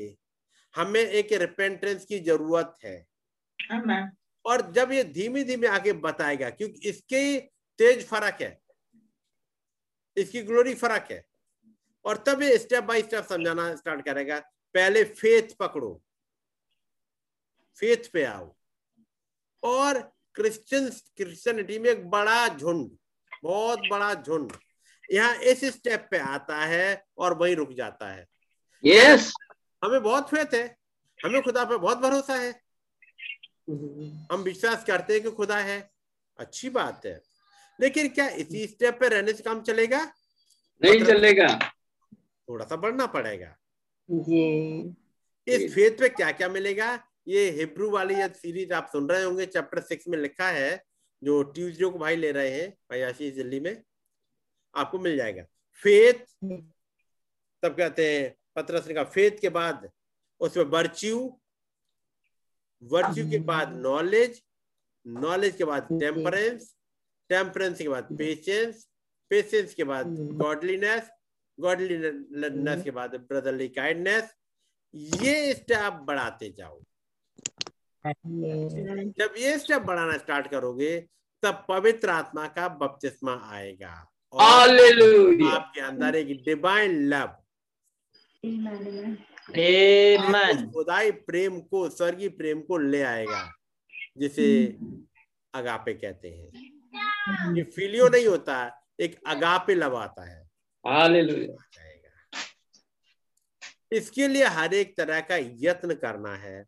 वचन को पढ़ना होगा कोई की समझ से जो तरफ़ से जो सामर्थ्य मिलती है वो चाहिए नॉलेज चाहिए और नॉलेज. आपको टेम्परेंस में ले जाएगी। टेम्परेंस आपको पेशेंस लेके आएगा आपके अंदर। पेशेंस गॉडलीनेस को. लाएगा। ये बढ़ते बढ़ते. स्टेप सारे बढ़ते जाएँगे। ये है एक स्ट्रेचर तो जैसे ही हमारी हाँ थियोफनी इससे कांटेक्ट करना स्टार्ट करती है और ये थियोफनी के लिए आपने पढ़ा होगा स्टार्टिंग में ये है world body spoken world body खुदा के. द्वारा बोला गया वचन। हमारे लिए बोला गया वो एक किताब जिसे कहते हैं बाइबल उसमें रख दिए गए। अब ये वाली बॉडी ये वाली थियोफनी हमें इन वचनों में ले जाती है। Yes. इसका कंट्रोल लेगी इसके द्वारा बाइबल खुलवाएगी और उसके बाद इसी के द्वारा बाइबल पढ़वाएगी और ये समझाना स्टार्ट करेगी।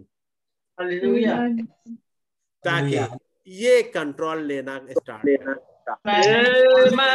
Amen. अंश अंश करके बदलते जाते हैं। जैसे जैसे इसका कंट्रोल बढ़ता जाएगा ये आगे कंट्रोल लेती जाएगी। ये है इसका नाम written in the lamb's book of life ये है उनके नाम जिनके नाम मेमने के जीवन की किताब में लिखे हैं. और ये मेमने के जीवन की किताब में नाम जब हम पैदा होते हैं तब नहीं लिखे जाते। ये प्रकाश बाग तेरा।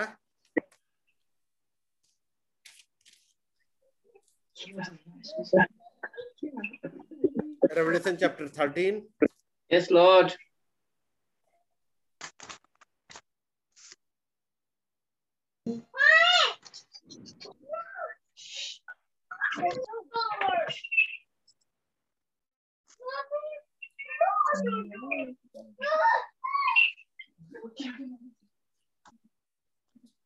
जिनके पास ये है उनके नाम मेमने के जीवन की पुस्तक में लिखे गए हैं.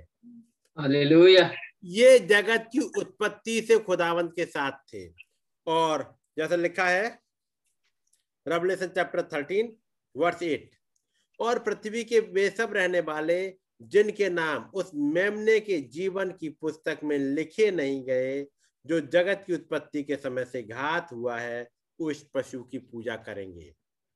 Yes. याद रखिएगा जिनके नाम मेमने के जीवन की पुस्तक में नहीं लिखे गए वो भरमाने में आ जाएँगे। वो कहीं ना कहीं फंस जाएँगे। क्योंकि एक रेवलेशन चाहिए वो उनको मिल ही नहीं पाएगा जिनके नाम मेमने के जीवन की किताब में नहीं है। एक किताब है जिसको कहते हैं द बुक ऑफ़ लाइफ। इनके नाम जीवन की किताब में लिखे गए हैं। जब व्हाइट थ्रोन जजमेंट होता है व्हाइट थ्रोन जजमेंट जीवन की किताब खोली जाती है। सही बात सही बात। पहले तो हरेक के इंडिविजुअल यानी हरेक की अपनी जीवन की किताब है। फिर एक है जीवन की किताब एक तो हरेक की अपनी जीवन की किताब जिसका ज़िक्र है और किताबें खोली गई। प्रकाश बाग बीस में आपको मिलेगा और किताबें खोली गई। ये वो है हर एक के अपने जीवन की किताब। वो खोली गई उसके अकॉर्डिंग उनका न्याय कराया गया। फिर एक और किताब खोल ली गई जिसे लिखा है जीवन की किताब। चलिए निकाल देते प्रकाश बाग के बीस प्रकाश बाग बीस और उसके बारह में आए। Revelation chapter twenty verse twelve मिल गया? हालेलुया जी? Praise मिल गया? जी सर फिर मैंने छोटे बड़े सब मरे हुओं को सिंहासन के सामने खड़े हुए देखा और पुस्तकें खोली गई। एक नहीं पुस्तकें खोली गई। हर एक हर एक के इंडिविजुअल की जीवन की किताब है। और पुस्तकें खोली गई और फिर एक और पुस्तक खोली गई अर्थात जीवन की पुस्तक। यानी एक और किताब थी जीवन की किताब। हालेलुया। और जैसा उन पुस्तकों में लिखा था पुस्तक में नहीं जैसा उन पुस्तकों में लिखा था। यानी पुस्तक की लाइफ। यानी जैसे ही इस ज़मीन पे आया पैदा हुआ और जब तक नहीं मरा तब तक जो कुछ उसने किया जो सोचा जहाँ चला अच्छा बोला खराब बोला जो कुछ भी वो करता रहता है कंटिन्यू रिकॉर्डिंग स्टार्ट हो जाती है। जैसे ही ज़मीन पे पैदा हुआ एक बटन दब गया।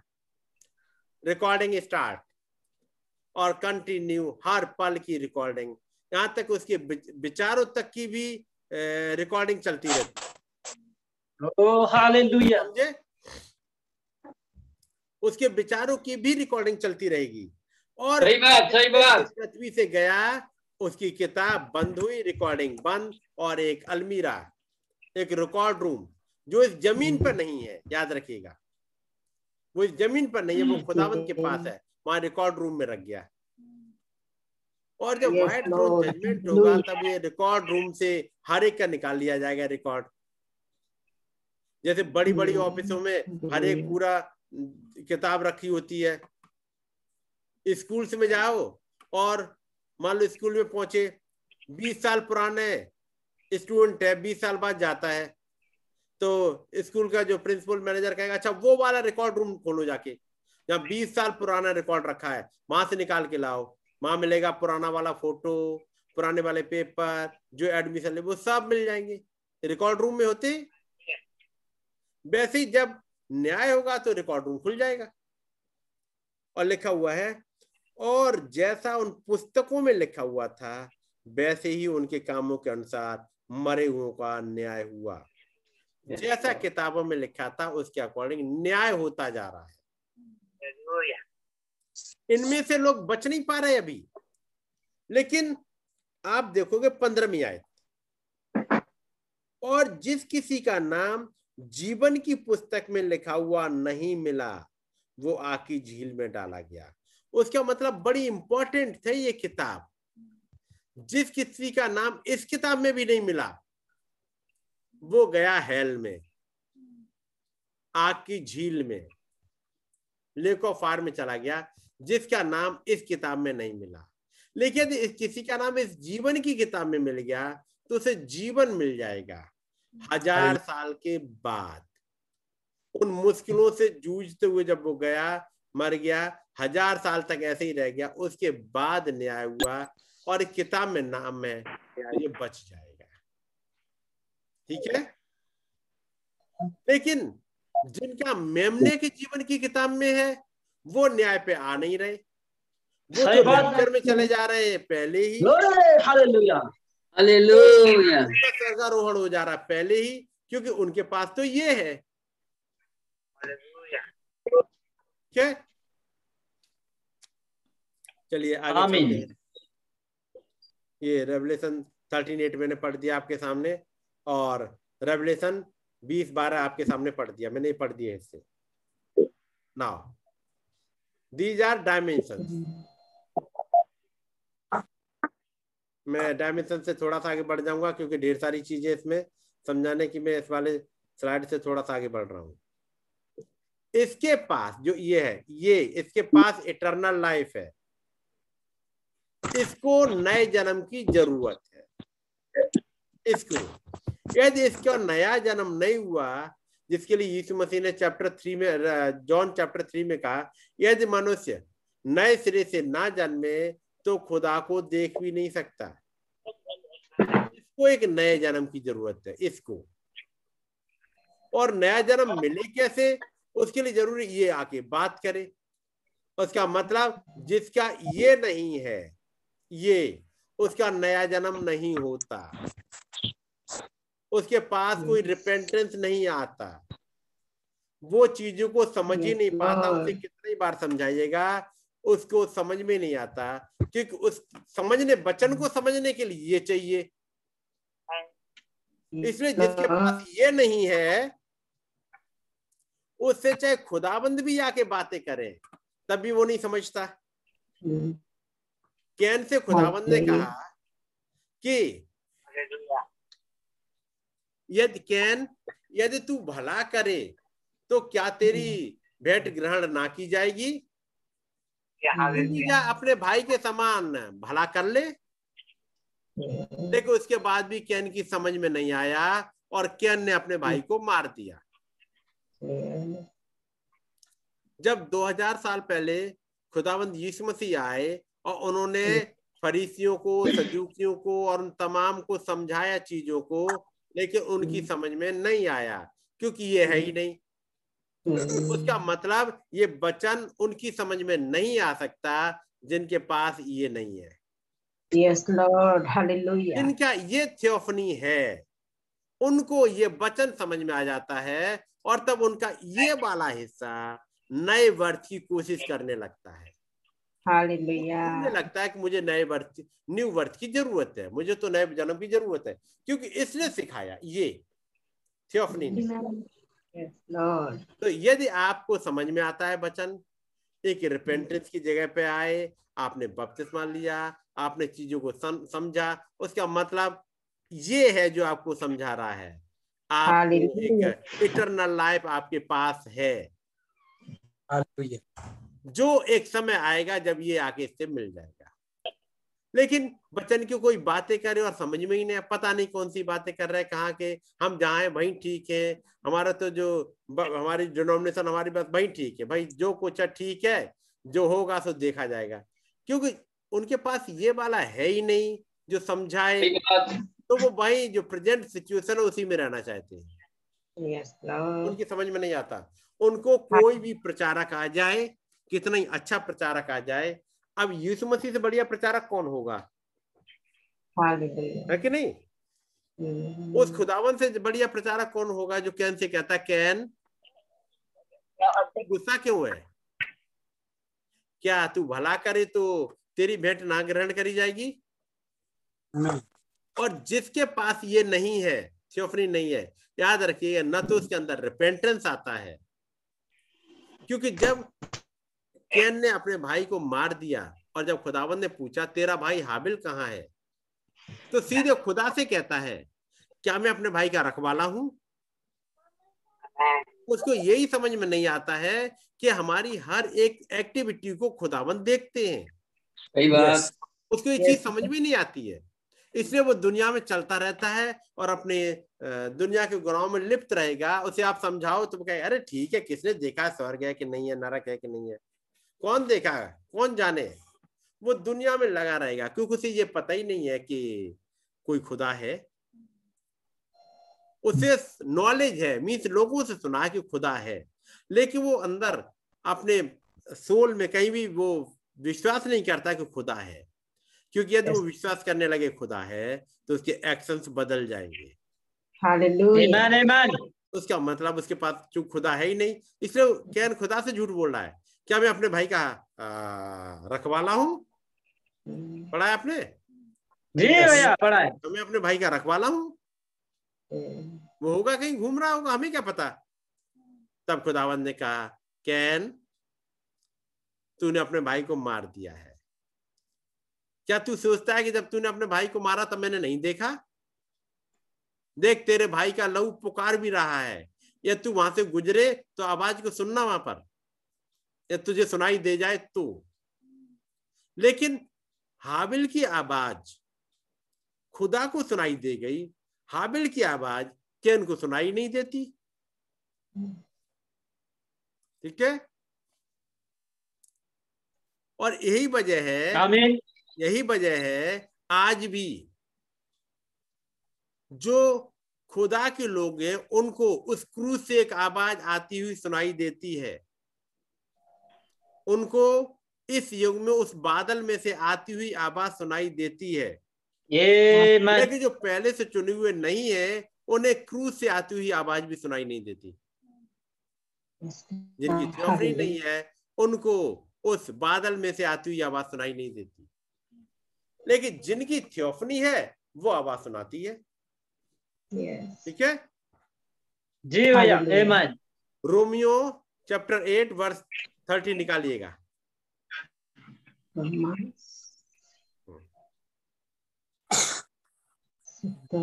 Romans chapter eight, verse thirty.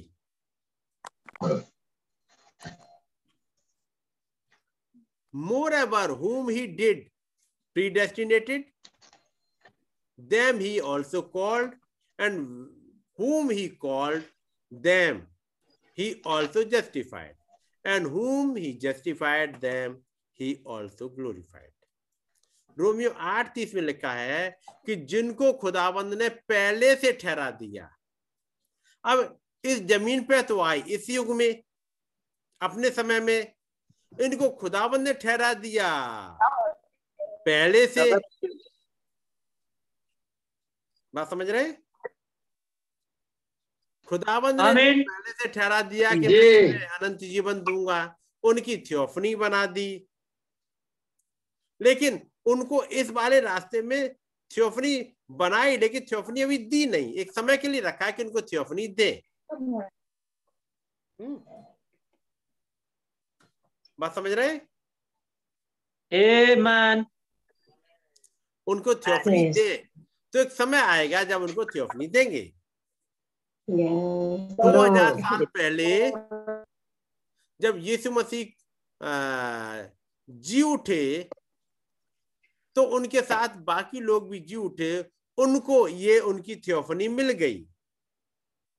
पुराने नियम के संत थे और वो उन्होंने अपनी थियोफनी पहनी और युक्त शरीर में बदल के और प्रभु यीशु मसीह के साथ स्वर्ग में चले गए। पिछले चार हज़ार साल के संत जो आदम से लेकर के और यीशु मसीह के क्रूस पर चढ़ाए जाने तक के थे। वो सब के सब चले गए।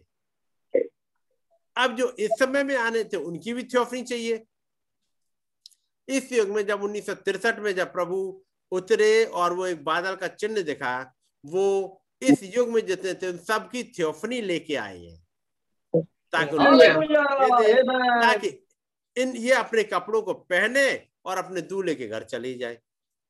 तो Amen. जिनको पहले से ठहराया उनको बुलाया भी। यानी जिनको ठहराया उनको बुलाया। ये मैसेज उनके। घर घर तक पहुँचाया। चाहे कहीं भी रह रहे हो. कहीं भी आप रह रहे हो कितनी भी दूर। ये खुदाबंद है उन्हें पता है कौन कहाँ रहता है और अपने बच्चों तक अपने मैसेज पहुँचा देंगे। तरीके उन्हें आते हैं खुदाबंद को। और जिनको बुलाया उनको जस्टिफाई किया। और जिनको जस्टिफाई किया उनको महिमा भी दी।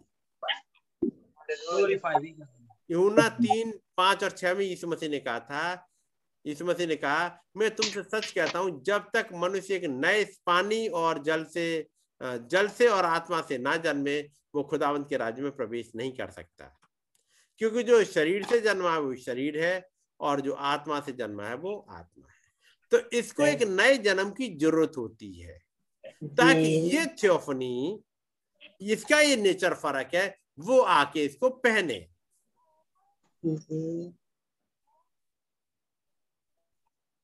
याद रखिएगा ये है रियल आप। मैं हरे की बात नहीं कर रहा मैं कह रहा हूँ उनकी जिनकी ये थियोफनी खुदाबंद ने दी है। ठीक है?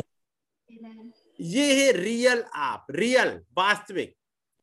जगत की उत्पत्ति से पहले खुदावंत के साथ जय जयकार करते हुए खुदावंत की ये है रियल आप। आपका नया नेचर। ये है आपका नेगेटिव जो फ्लैश में पैदा हो गया। ठीक है? हाँ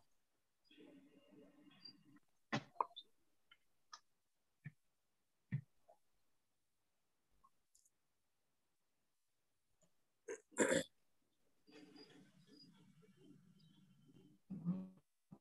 अब मैं यहाँ पर आता हूँ जो नबी ने समझाया ये हाँ। रेल जो ये वाली है इसको कहते हैं बॉडी ऊपर का आवरण हमारा फ्लैश वाला हिस्सा ये हम्म। दिख रहा नीला वाला Amen. Amen. इसे कहते हैं बॉडी ये है हमारा फ्लैश वाला हम्म। हिस्सा और इसमें पाँच इंद्रियाँ होती हैं इंद्रियों क्या कहें।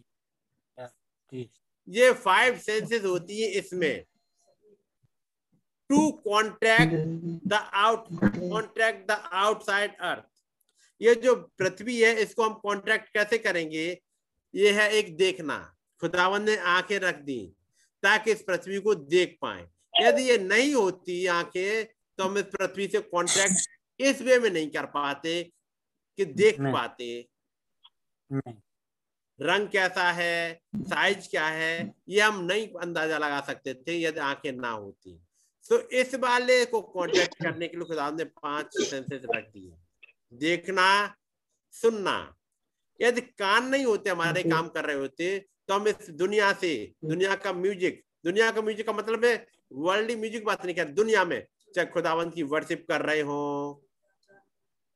या दूसरी आवाज़ें हैं। हम कुछ नहीं सुन पाते। है नहीं? हमें कुछ भी सुनाई नहीं देता। फील नहीं कर हम्म। सकते थे स्मेल नहीं कर सकते थे टेस्ट नहीं कर सकते। ये हमारी बॉडी है जैसे फाइव सेंसेस खुदा ने रख दी जिसके द्वारा हम कांटेक्ट करते हैं इस पृथ्वी से। ठीक है? देन अगला हिस्सा हमारी बॉडी में खुदा ने अंदर एक हिस्सा रखा स्पिरिट वाला हिस्सा आत्मिक रैल जहाँ पर ये बॉडी नहीं है। यहाँ से देखते हैं ये तो चाहिए फ़िज़िकल सेंसेस इसमें आती है मेमोरी इमेजिनेशन रीजनिंग कॉन्शियस अब ये हमारी आँखें मेमोरी का काम नहीं करती। आँखों ने जो कुछ देखा उसकी इमेज ये बनाती है मेमोरी ताकि आगे को याद रखे पहचान सके। आज आपने कुछ देख लिया फिर बाद में कैसे याद करेंगे? तो मेमोरी ने अपने पास रख लिया। एक तस्वीर खींच के अपने पास मेमोरी रख ली। आपने कुछ पढ़ा, इस मेमोरी ने अपने पास रख लिया। तक ज़रूरत के समय पे दिखाएँगे। क्या गलत है? क्या सही है? उसकी रीजन है ये वाला ऐसा करा। ये हाथ में नहीं होते, ये जीप पे नहीं होते। ये आत्मिक रैल में है। और अगला है सोल सबसे अंदर में। ये कंट्रोल टावर है, ये फेथ करेगा या डाउट करेगा, ये अब उस सीड पे डिपेंड करता है जो खुदा ने रखा है the third realm is a soul, and that is predestinated by God. There is where the real seed germinates. ये वो जगह है जहाँ पर रियल सीड जो खुदावन ने रखा वो रहता है यदि रखा है खुदावन ने अपना सीड यहाँ पर तो सारी चीज़ें बचन की समझ में आएँगी आमीन आमीन और यदि यहाँ पर. खुदावन ने अपना सीड नहीं रखा तो कुछ भी समझ में नहीं ठीक है. Hallelujah.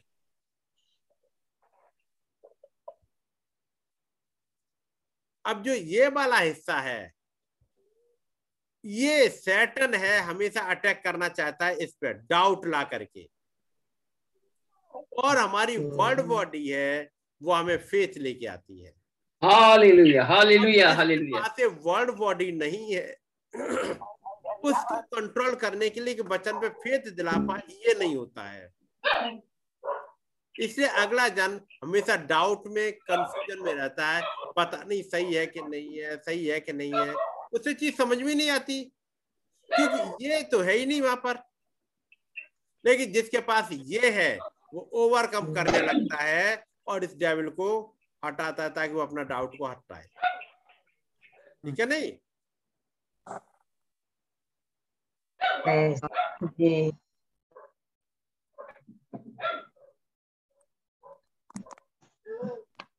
तब नबी ने समझाया कि तुमने जिनकी वो थियोफनी है, जिनका इटरनल लाइफ है you never send in the first place तुमने कभी भी पाप किया ही नहीं। वो बात कर रहे हैं उस थियोफनी के लिए। तुमने कभी पाप किया ही नहीं। और डोंट इवन नो खुदा जानता तक नहीं आपके गुनाह को। क्योंकि वो जो कुछ थे उसने भूलने वाले सागर में फेंक दिए। और कहता है कि तुमने तो कभी किया ही नहीं। और जब आप पर वो दोष लगाने वाला दोष लगाए लेकिन आपने बिगिनिंग में या जब आप पहले थे इससे पहले के डेविल आता और आप ज़मीन पे आते हो और आप, आप पे गुनाह करवाता उससे पहले तो आप वहाँ ठहरे हुए थे खुदावंत के पास आपने कभी गुनाह किया ही नहीं। ऐसे वालों को इनके फ्लैश को प्रभु ने अपने लहू से धो दिया ताकि फ्लैश पे भी कोई दाग ना रह जाए। उनकी सोल उसकी जो थियोफनी उन्होंने तो किया ही नहीं लेकिन खुदावंद ने इनके पास से भी जो उनकी फ्लैश थी जो हमने अभी आपको दिखाया था पीछे उसको धो दिया। Hallelujah. नबी कहते हैं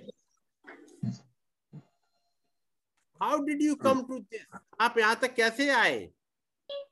आपको धोखा दे दिया गया पहली मैरिज के द्वारा। पहली मैरिज यानी उस हब्बा के द्वारा एक धोखा मिल गया। ये आपका फॉल्ट नहीं था। ये तो आपका नेचुरल बर्थ था जो आप हब्बा के बाद चले आए और आप उसमें फंस गए हो। और आप पैदाइश से ये गुनेगार बन गए। बच्चा पैदा हुआ अभी कुछ सोच भी नहीं पाया पता लगा वो तो गुनेगार हो गया। आप एक धोखे में फंस गए। हम्म। आपके पास वो गुना भी आ गए जो आपके नहीं थे। ठीक है? हम्म। मैं थोड़ा सा आगे बढ़ता चलूँगा।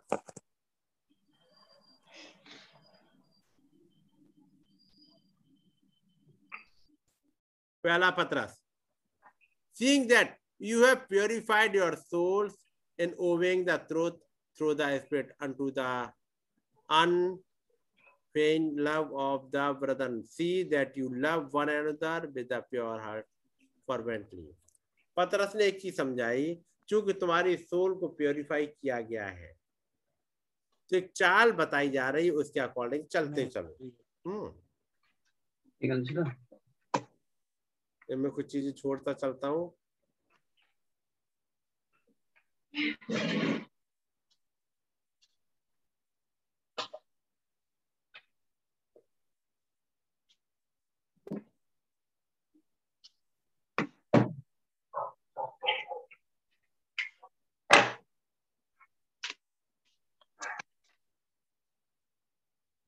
अब जो हमारी ये शरीर है, उसके लिए फ्लैश की बात कर रहे हैं। अब ये फ्लैश उस थियोफनी को पहने, उसके लिए तीन स्टेप है ताकि हम यहाँ पर जस्टिफाई हो सके। जस्टिफिकेशन बाय फेथ वाटर यानी जब हमने वचन को सुना बपतिस्मे को माना, यीशु मसीह के नाम में जाकर के बपतिस्मा लिया, पानी में, ये था हमारा एक स्टेप जस्टिफिकेशन इनकी मैं आयत छोड़ रहा हूँ टाइम को देखते हुए मैं आगे बढ़ रहा हूँ। और उसके बाद जब पानी से बपतिस्मा ले लिया ये थी हमारी पहली स्टेज जस्टिफिकेशन की। उसके बाद तब फिर अगला हिस्सा आता है सेंटिफिकेशन बाय द ब्लड जो यीशु मसीह ने आप आपके लिए लहू बहाया उसके द्वारा आपका सेंटिफिकेशन है और तब पवित्र आत्मा का बपतिस्मा आता है जो वो जिसे आग का बपतिस्मा कहते हैं। पत्रस ने बताया कि रिपेंट करो और तुम में से हर एक यीशु मसीह के नाम में बपतिस्मा ले कि ताकि तुम्हारे गुनाह खत्म कर दिए जाएँ और पवित्र आत्मा का बपतिस्मा तुम्हें मिल जाए।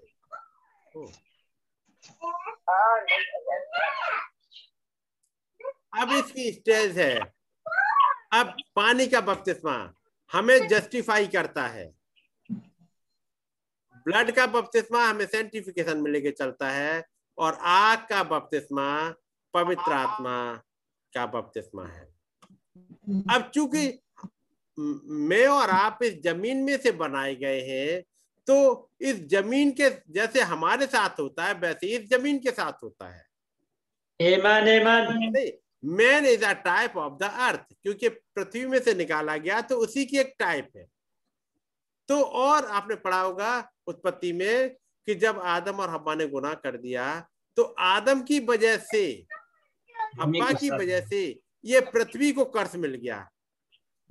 खुदावंद ने कहा तुम्हारी वजह से हे आदम तूने गुनाह किया तेरी वजह से पृथ्वी कर्षित है। और तू पृथ्वी में से निकाला गया मिट्टी में से निकाला गया मिट्टी में मिल जाएगा। तो उसका मतलब क्योंकि हम और आप मिट्टी में से निकाले गए मिट्टी में मिल जाएँगे तो जैसे हमारा आपका उद्धार होना है छुटकारा होना वैसे इस पृथ्वी का भी होना है। हमारा हमारी पहली स्टेज है वाटर बैप्टिज्म। ठीक है। ताकि हम जस्टिफाई हो तो फिर ज़रूरी है पृथ्वी की भी हो।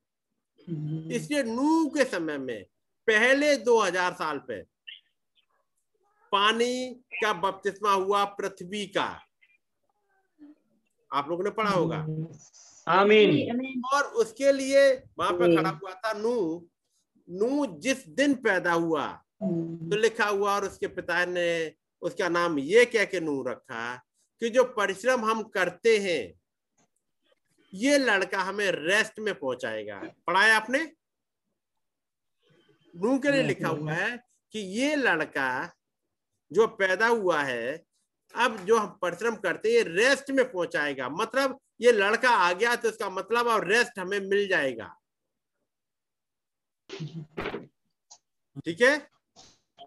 हेलो जी भैया। हाँ। नू के लिए लिखा है वहाँ पढ़ लीजिएगा उत्पत्ति में पाँच में। ये क्या कि उसका नाम नू रखा है कि ये लड़का हमें रेस्ट देगा। उसका मतलब अब पृथ्वी का रेस्ट स्टार्ट होना है। रेस्ट के लिए ज़रूरी है कि हम्म। पहले बपतिस्मा हो। तो नू के हम्म। समय में पृथ्वी का बपतिस्मा हो रहा है और इसलिए एक आयत लिखी है और हर एक ऊँचा पहाड़ तक भी डूब गया। हम्म, यदि मान लो हिमालय रह जाता इतना पानी बरसा कि इंसान तो खत्म हो गया लेकिन हिमालय रह जाता अरारात पहाड़ छूट जाता तो प्रॉपर बपतिस्मा नहीं हुआ।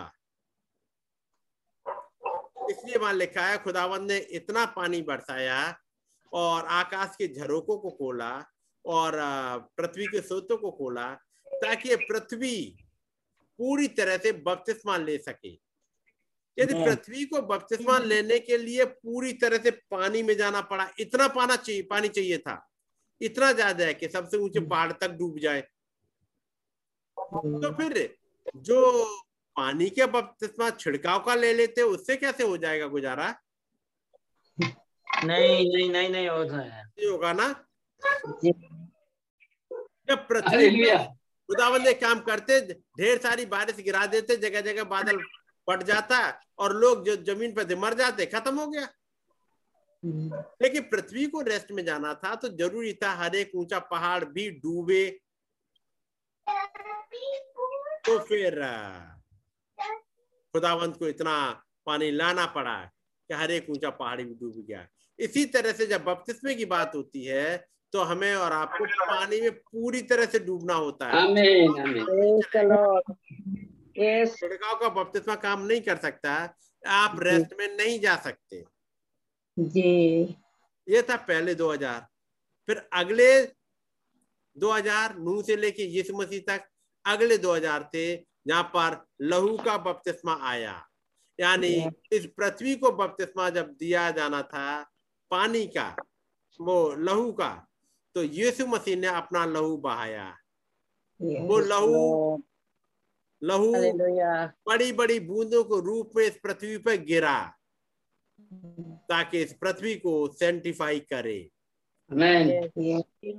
वैसे ही ये बपतिस्मा ब्लड अब हमारे लिए ब्लड ये ब्लीडिंग ब्लड है वचन है। ये आता है और हमें सेंटिफाई कर रहा होता है। आमीन हमें कलवरी के पास ले जाके खड़ा करता है और हमें. सेंटिफाई करता है. अब चाहिए बैप्टिज्म ऑफ़ होली स्पिरिट तब अब आएगा अरमगदोन की लड़ाई। उसके बाद इस पृथ्वी को आग से जलाया जाएगा। जिसके लिए लिखा है वो दिन धधकते भट्टे का सा आता है। जब सब अभिमानी सब दुराचारी मार दिए जाएँगे। ये अगला 2000 साल है जिसकी जगह पे हम आ गए अब।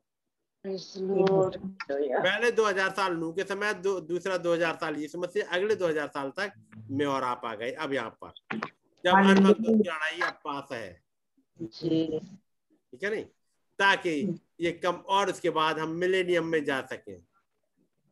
Lord. Hallelujah. अच्छा। ठीक है भाई बामिन समझ रहे हैं? या हेलो अमीन भैया। जी।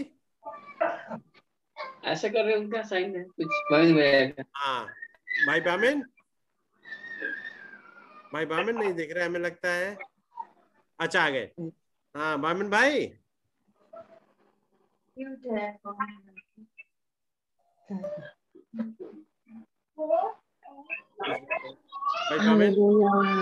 Lord. चलिएगा। कुछ शायद वहाँ पे भाई बामिन को कुछ पूछना होगा। भाई बामिन अपना माइक ऑन कर लीजिएगा यदि आपको कुछ पूछना है। और उसके बाद पृथ्वी को रेस्ट मिलेगा हमारा मिलेनियम चल रहा होगा। ठीक है? इतनी चीज़ें समझ में आ गई? जी भैया. हाँ तो इतने पॉइंट रख लीजिएगा क्योंकि अभी ढेर सारी चीज़ें रह गई हैं। हेलो? हेलो। हाँ ये कह रहे हैं इतनी चीज़ें आपने समझी होंगी। अभी आ, रहने को तो बहुत सी चीज़ें रह गई हैं। लेकिन पहले मैंने। चाहा कि इतनी चीज़ें आप समझ लो। जी जी। क्या? Yes.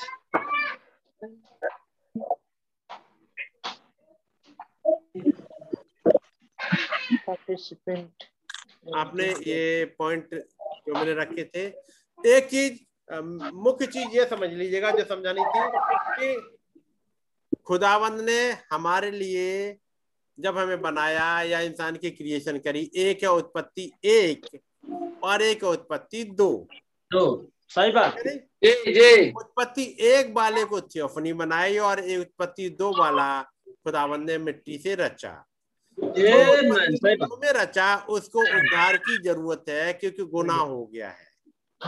उत्पत्ति एक में जो था वो हमारी थियोफनी है। Yes Yes. जी और जब हम कहते हैं कि हमने गुनाह नहीं किया वो उत्पत्ति एक है और हमें जो उद्धार की ज़रूरत है ये उत्पत्ति दो वाला है। सही बात सही बात। ये उत्पत्ति एक वाला हर एक का नहीं है। लेकिन उत्पत्ति एक वाले जो खुदाबंद ने जगत की उत्पत्ति से पहले उनके नाम को लिख लिया उनके लिए उद्धार की योजना बना ली।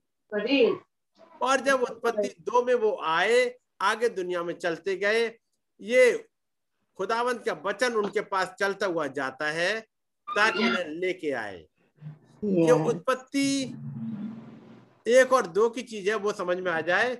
और जब यीशु मसीह ने कहा मनुष्य का पुत्र खोए हुए को ढूँढने और उनका. खोए हुए वो होते जो कभी पहले प्रभु के पास रहे हो। यस तो ये थे उत्पत्ति एक वाले जिनको खुदाबंद ने पहले से ठहराया। उस सोल को खुदाबंद ने थियोफनी नहीं दी लेकिन उनको बाईपास करा दिया। उन गुनाह की वजह से हमारी थियोफनी बाईपास हो गई। और हम इस शरीर में इसमें आने की वजह से हमें अपना पुराना कि हम कहाँ थे क्या थे कहाँ से आए हैं हमारा इससे पहले कहीं था ये हमें नहीं पता रह गया। तब खुदावन जैसे अयूब के पास आए अयूब क्या तुझे पता है कि तू कहाँ था? और अयूब को समझाना स्टार्ट कर दिया उन गर्जनों के भेदों को लेकर के। हमारे युग में हमें समझाने के लिए खुदावंद उतर आए. उन्नीस में जब वो बादल आया सात दूत आए और खुली हुई किताब लेकर के प्रभु जब उतरे ताकि मुझे और आपको हम्म। समझा दे। क्योंकि जब तक ये भेद समझ में ना आए आप स्वर्ग नहीं जा सकते।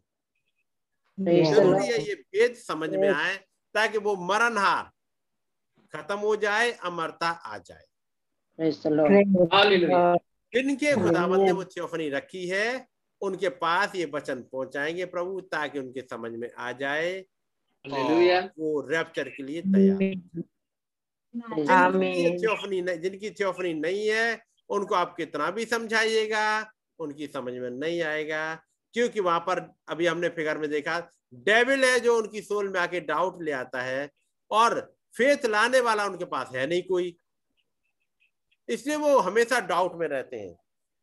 वो खुदा पे भी डाउट करते रहते हैं उसके वचन पे डाउट करते रहते हैं वो डाउट में ही घूमते रहते हैं। तो आज जो पॉइंट रखे थे ये चीज़ समझाने के लिए कि कैसे हमारा एक हिस्सा है जो ज़मीन पे है और एक है जो स्वर्ग में है। ठीक है. जो स्वर्ग में है इसी को कहते हैं हमारा दूत हमारा एंजल जिसके लिए यीशु मसीह ने कहा मत्ती अठारह में कि इन छोटों में से छोटों को किसी को ठोकर ना खिलाना क्योंकि Yes, इनके दूत मेरे स्वर्गीय पिता का मोह हमेशा ताकते रहते हैं। ये जो दूत जैसे थियोफनी कहते हैं ये स्वर्गीय पिता के सामने हमेशा रहते हैं। ये हमारा ही रियल पार्ट वहाँ पर है जो हमें यहाँ इस दुनिया में गुनाहों से बचा रहता है बचाए रहता है। और यदि तो तुरंत हमें रिपेंटेंस पे लेके आता है ताकि हम रिपेंट कर सकें। अपने आप को करेक्ट कर सकें ताकि खुदाबंद हमारे गुनाहों को माफ़ कर दे। ये वाले को जो हमारे पास है इसको एक रिपेंटेंस की ज़रूरत है। लेकिन हमारा एक रियल है जो अमर है हमारा एक दिन वो आएगा और इसे पहन लेगा। हम उसी का वेट कर रहे हैं जिस दिन वो आ जाएगा इसे पहन लेगा हम रैप्चर में चले जाएँगे। तो इतनी चीज़ें क्लियर हुई हुई होंगी? कोई डाउट. हो.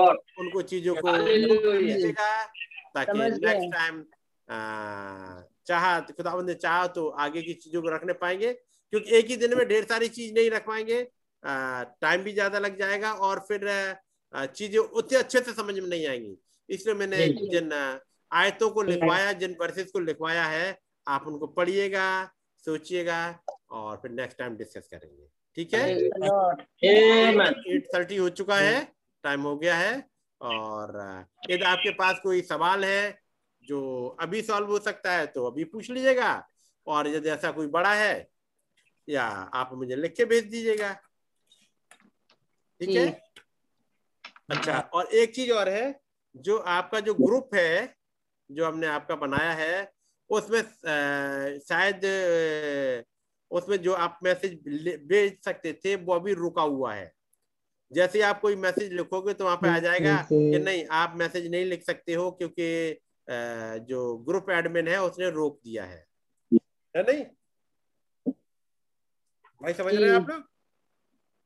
जी. यदि आप वहाँ पर मैसेज आपको लिखना चाहेंगे तो मान लिख के आ जाएगा कि आप मैसेज नहीं भेज सकते हो उसके पीछे रीजन है।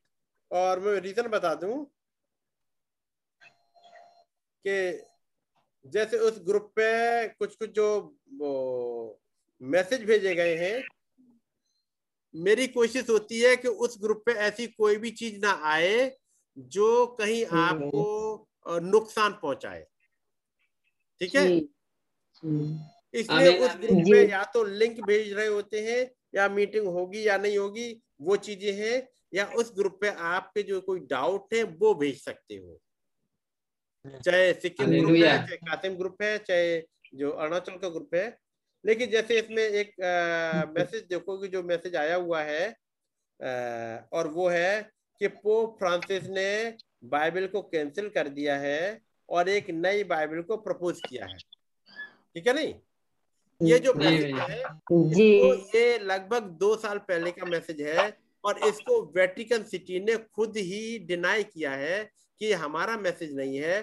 किसी और किसी पर्सन ने अपनी पॉपुलैरिटी के लिए इस मैसेज को लेकर के यहाँ पर कर हम्म। दिया है। और उसने कुछ चीज़ें दे दी है। जो कि लगेगा कि जैसे वेटिकन सिटी का मैसेज है। ये दो साल पुराना मैसेज है। तो और जब वेटिकन ने ही इसको मना कर दिया है इसका आप चाहोगे डिटेल तो वो भी है। तो ऐसे वाले मैसेज को जिसकी ऑथेंटिसिटी आपको नहीं पता है तो उस ग्रुप पे मत डालिएगा क्योंकि लोगों के अंदर एक जिसे कहते हैं, कहीं पैनिक हो सकते हैं कहीं कुछ हो सकते हैं तमाम क्वेश्चन और वो आने लगते हैं क्या हुआ है कैसे हुआ है तो ऐसे में कोई भी मैसेज कभी मत डालिए क्योंकि आपको ढेर सारे मैसेज आपके पास आते जाते होंगे। मेरे पास अ, मेरे व्हाट्सएप पे ढेर सारे मैसेज आते रहते हैं कई एक जगह से। तो अब चूँकि हो सकता है किसी ने अपनी पॉपुलैरिटी के लिए भेज दिया हो और हमारे पास आ गया है। तो कई एक बार वीडियो मैसेज भी आ जाते हैं। हम्म, और लगेगा कि ये सही मैसेज है। लगेगा बिल्कुल ऐसे लेकिन वो सही नहीं होते हैं। तो इस ग्रुप में प्लीज़ मत डालिएगा कोई भी जन। ठीक है? और इसमें जो भी मैसेज यदि आप चाहते हो कि ये सही है या नहीं है तो आप मेरे पर्सनल नंबर पे आप भेज दीजिएगा। यदि वो सही होगा मैं आपको बता दूँगा। ठीक है भाई? इसको आप डाल सकते हो ग्रुप पे। ये लोगों का फ़ायदा करेगा। लेकिन कोई भी ऐसा मैसेज जो ग्रुप वालों को नुकसान करे उस वाले मैसेज को पोस्ट नहीं करते हैं। ठीक है? तो वो ज़रूर ध्यान रखिए आप सब लोग। ग्रुप में ग्रुप में जब डाल रहे होते क्योंकि जैसे ही आपने डाला पूरे ग्रुप में चला गया और फिर आप हर किसी को सफ़ाई देनी पड़ेगी। इसलिए मैंने सोचा कि आप सब एक साथ जब बैठे हो तो एक बात करते हैं। ये जो मैसेज है वो फेक है बहुत दो साल पुराना हो चुका है। और वेटिकन ने खुद ही इसको कैंसिल करा है कि नहीं ऐसा हाँ। हमारी तरफ़ से नहीं करा गया है। ठीक है? So God bless you all मैं चाहूँगा भाई लैपचा को आगे कुछ और कहना चाहेंगे क्योंकि टाइम हो चुका है। भैया God bless you God bless you भाई तो खुदा को हम धन्यवाद देते हैं। ये सुंदर जो. जिस तरह से उत्पत्ति एक दो कितने इम्पोर्टेंट है। आज हमारे सामने पूरा पिक्चर क्लियर हुआ कि हम अपने जो हमारा जो रियल हम कौन आज कौन से पिक्चर में हम लोग अपने आप को देख सका और हम आज कहाँ पर है ये हम जान सका। तो खुदा को मैं रैली खुदा धन्यवाद देना चाहता हूँ क्योंकि ये आज के दिन हमारे लिए बहुत खुशी के दिन है क्योंकि हमारे साथ अरुणाचल प्रदेश सिक्किम का कोने कोने दुख की बात है हमारा कशुम के साथ जुड़ नहीं पाया क्योंकि उनका जो भाई का जो व्हाट्सएप बिगड़ा हुआ था इसलिए हम्म। शायद आज आज बनाए बोल रहा था शायद वो ऑफ़िस में थे ऑन द वे अच्छा। तो आगे उनके साथ मिल सकेंगे। तो मैं भैया को गॉड ब्लेस यू कहना चाहता हूँ। खुदा आगे इस तरह से भैया को यूज़ करे। ये हमारे लिए गिफ्ट है जो कि मुझे पूरा यकीन है आप लोग जितना भी है आज पूरे क्लियर हो जाए हुआ होगा कि हम कहाँ पर हैं हमारा पोजीशन क्या है हम जो हमारे क्यों ज़रूरी है कि हम आप में जन्मा है हमें क्यों रिपेंडेंट चाहिए ये सब ये आज हमारी एक थियोफनी जो है जो वेटिंग है कि क्या आपके पास श्योर है ये थियोफनी कौन कहाँ से प्राप्त होता है केवल इस मैसेज में है? किसी को अगर पूछिए तो थियोफनी क्या है? किसी को मालूम नहीं है। किसी को थियोफनी बारे में मालूम ही नहीं है। तो ये मैसेज ही है जिस तरह से हमें क्लियर करता है एक थियोफनी है जो हमारी वेटिंग है। हमें Amen. तो मैं Amen. thank you सबकी तरफ़ से मैं I want to express thank you मैं आपको गॉड ब्लेस यू कहना चाहता हूँ। गॉड ब्लेस यू भैया। गॉड ब्लेस यू और सिस्टर को भी जो रिकॉर्डिंग कर रहे sister God bless you sister तो हाँ। बाकी जितना लोग हैं हम लोग सब जुड़ पाए। तो आगे से हम किसे कैसे चलेंगे? एक साथ चलेंगे या तो मिलकर से कहीं अपने तरीके? भैया के साथ फिर हम कंसल्ट के बताएँ। हम्म। आपको फिर इसको मैसेज अभी वो करेंगे। हो सकता है कि अभी अभी कुछ दिन तक हम कोशिश करेंगे कि जो तीनों ग्रुप है उनको एक साथ रख लेंगे। ठीक है? थोड़ा सा मेरा। ऑफ़िस का काम कुछ ज़्यादा है। ये करीब 10 अगस्त तक। एडमिशन वगैरह एडमिशन है एग्ज़ाम है और काफ़ी कुछ है। तो आ, मेरी कोशिश यही होगी कि ये 10 अगस्त तक 10 या 15 अगस्त तक के बीच में जो आपकी मीटिंग करेंगे हम सारे ग्रुप को एक जगह रख के यही रख लेंगे। तो हमें लगता है वेडनेसडे का दिन ठीक है आप सबके लिए? या मंडे बेटर है? जी भैया जी भैया। है. वेडनेसडे ठीक है? जी जी जी। ठीक है भैया ठीक है है। भैया तो अभी जो हमारे अरुणाचल के भाई बहन है हम सब लोग इसी वेडनेसडे के दिन ही चलेंगे। दस या पंद्रह अगस्त तक तब तक मैं थोड़ा सा फ्री हो जाऊँगा। और फिर मुझे लगेगा कि अलग रखना है तो अलग अलग कर देंगे ताकि आप लोग जो अरुणाचल के उनके साथ और भी ढेर सारी चीज़ें और रखी जाएँ। और हमें लगेगा कि हाँ सारी चीज़ें ठीक चल रही है तो जैसा खुदावंत गाइड करेंगे वैसे करेंगे। ठीक है?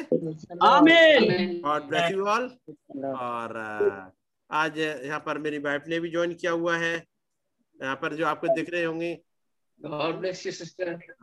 God bless लोग नहीं जानते होंगे यहाँ पर Praise यहाँ पर हाथ उठाते हैं। तो आपको जानेंगे। the Lord, भैया Praise the Lord, praise the Lord. Praise the खुदावंत का नाम मुबारक हो। और बेटा मेरा बैठा दूसरी दूसरे रूम में बैठा होकर वो सारा रिकॉर्डिंग कर रहा होता है। तो जो लिटिल बैथरूम लिखा है वो चूँकि वहाँ से कंट्रोल कर रहा होता है। जो बेटा वहाँ से कंट्रोल कर रहा होता है। जरा अपना चेहरा दिखा दो भाई। ताकि ये लोग देखने पाए कि रिकॉर्डिंग करने वाले शख्स कौन है। वही मीटिंग का लिंक बनाता है और आप देखो हेडफोन लगा करके अपना तैयारी करते हुए बैठे हुए हैं अपने रूम में। है नहीं? अनुग्रह को जो हमारे जो सिक्किम के लोग हैं वो सब जानते होंगे अनुग्रह को। है नहीं? Yes, जी भैया God bless you brother God bless you भैया। ताकि आप गॉड ब्लेस यू भैया ये जो टेक्निकल काम है रिकॉर्डिंग का या वो बाइबल की वर्सेस दिखाने का या और चीज़ें दिखाने का वो सब अनुग्रह को ही करना होता है यहाँ पर। ठीक है? हाँ और आज मेरी बिटिया भी इधर बैठी वो भी थोड़ी फ्री थी आज इधर तो वो भी इधर बैठी हुई है। उसने भी अपना ज्वाइन किया नहीं तो वो अक्सर मेरे साथ ही आके बैठ जाती है। तो मैं उसको भी दिखाता हूँ। भाई बेटा कहाँ हो तुम? ये है। Praise the Lord. Praise the Lord praise the Lord हाँ। बस हमारा ये एक छोटा सा परिवार है जो God bless आप लोगों ने देख लिया है। God bless you, Pastor. हाँ आप लोग अपनी दुआ में हमें और हमारे परिवार को याद रखिएगा ताकि खुदावंद अपनी दया बनाए रखे. हम सब एक दूसरे को इनकरेज करते हुए आगे बढ़ते जाए ताकि. तो खुदावंद क्या नाम में मुबारक हो। भाई बामिन हमें लगता है कि कहीं चले गए या कुछ हुआ है उनके साथ में? वो भाई बामन को अच्छा बाद में बात कर लेते हैं क्योंकि शायद बीच में उनका कनेक्शन कट गया था भाई बामन का। चलिएगा। आइए हम लोग दुआ करेंगे फिर एक? Amen. और भाई जॉन दुआ में अगुवाई करेंगे हमारी? Amen. हाँ मेरा सौ आवाज़ सुनाई दे रहा है भैया? हाँ जी आ रहा है आ रहा है आ रहा है आ रहा है। प्रेज लॉर्ड हालेलुया हालेलुया अनुग्रहकारी पिता प्रभु यीशु मसीह तपाईँलाई धन्यवाद चढाउँछु आजको यो साँझको समयको निम्ति।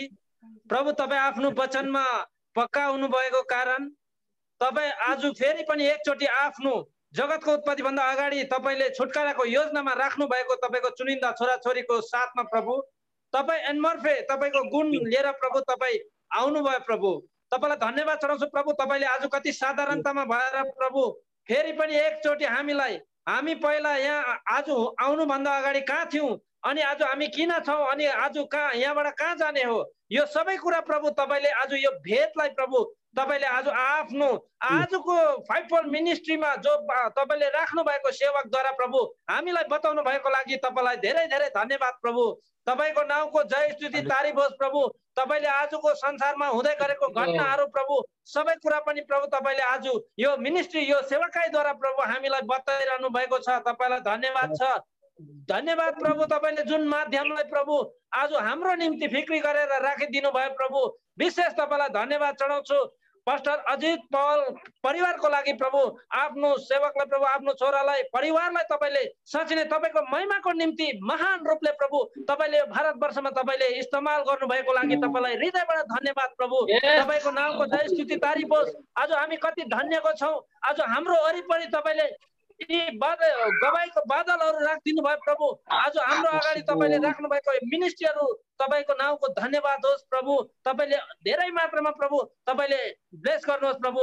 स्वास्थ्य दिनुहोस् प्रभु आफ्नो छोरालाई प्रभु आफ्नो सेवकलाई प्रभु। कि तपाईँले आज नर्थ इस्टसम्म पनि प्रभु तपाईँले आज साँच्चै नै प्रभुजी तपाईँको आज जुन भेद तपाईँले खुली हुई पुस्तकमा जो छिपेको थियो प्रभु त्यो सात मोहर लाएर बन्द भएको पुस्तक खुली हुई पुस्तक। तपाईँले सातौँ दूतद्वारा जब आजको युगमा प्रभु तपाईँले हरेक तपाईँको छोराछोरीलाई प्रभु तपाईँले लिएर दिनुभएको छ अनि आज यो त्यति दिनु मात्रै भएन प्रभु। आज हाम्रो घरमा सन्देश छ मेसेजहरू छ प्रभु तपाईँले प्रोभाइड गर्नुभयो। तर यो मेसेजलाई बुझ्नको निम्ति यसलाई अझै मात्रामा क्लियर गर्नको निम्ति प्रभु तपाईँले राख्नु भएको यो मिनिस्ट्रीको लागि म तपाईँलाई धन्यवाद चढाउँछु प्रभु। तपाईँको नामको जय स्तुति तारिफ होस् प्रभु। तपाईँले आज हामीलाई यो ब्लेसेड युगमा राख्नुभयो। जुन समयमा तपाईँले आज वचनद्वारा प्रभु हामीलाई साँच्ची नै आज यो समय यो ऱ्याप्चरको सिजनमा यो हाम्रो देह परिवर्तनको सिजनमा प्रभु तपाईँले लिएर आउनु भएको छ। अनि यही मुताबिक तपाईँले आज यो स्क्रिप्चरहरू प्रभु हामीलाई दिनुहुँदैछ प्रभु। आज यो वचनद्वारा हामी प्रमाणित हामीले आफै आफैलाई प्रमाण पाएका छौँ। तपाईँलाई हृदयबाट लाखौँ धन्यवाद प्रभु। विशेष धन्यवाद चढाउँछौँ प्रभु। सिक्किमको पास्टरको निम्ति जसद्वारा प्रभु तपाईँले धेरै यो जति पनि यो माध्यमहरू जुटाउनु यो सबै कुराको लागि तपाईँले आफ्नो सेवकलाई प्रभु तपाईँले यो सबै कुरा गर्नमा सहायता गर्नुभयो रेभुलेसन दिनुभयो तपाईँलाई धन्यवाद। माइटली तपाईँ इस्तेमाल गर्नुहोस् हर मात्रामा रेभुलेसन दिनुहोस्। स्वास्थ्यमा प्रभु तपाईँले हर मात्रामा हाम्रो प्रेसर ब्रदर केटी सरलाई प्रभु हर मात्रामा तपाईँले ब्लेस गर्नुहोस् प्रभु। तपाईँले स्वास्थ्य दिनुहोस् परिवारलाई तपाईँले महान रूपमा चलाउनुहोस् प्रभु। र आज हामी सबैजना प्रभु तपाईँको देहको उन्नतिको निम्ति हामी हरेकले आफ्नो पोजिसनलाई बुझ्न सकौँ प्रभु। हर मात्रामा हामीलाई सहायता गर्नुहोस्। सारा आदर महिमा तपाईँलाई चढाउँदै प्रभुजी। यो धन्यवादको भेट अनि अन्तर्विन्ती सुनिग्रहण गर्नुहोस् यसो मसीहको नाउँमा। आमिन. है हमारे पिता आप जो आसमान में हैं, तपाईँको नाउँको पवित्र की को को करो।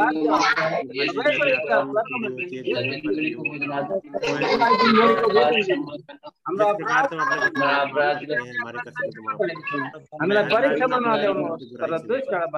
बादशाह राज्य परिक्रम महिमा सदा सर्वदा तपाईँलाई आमीन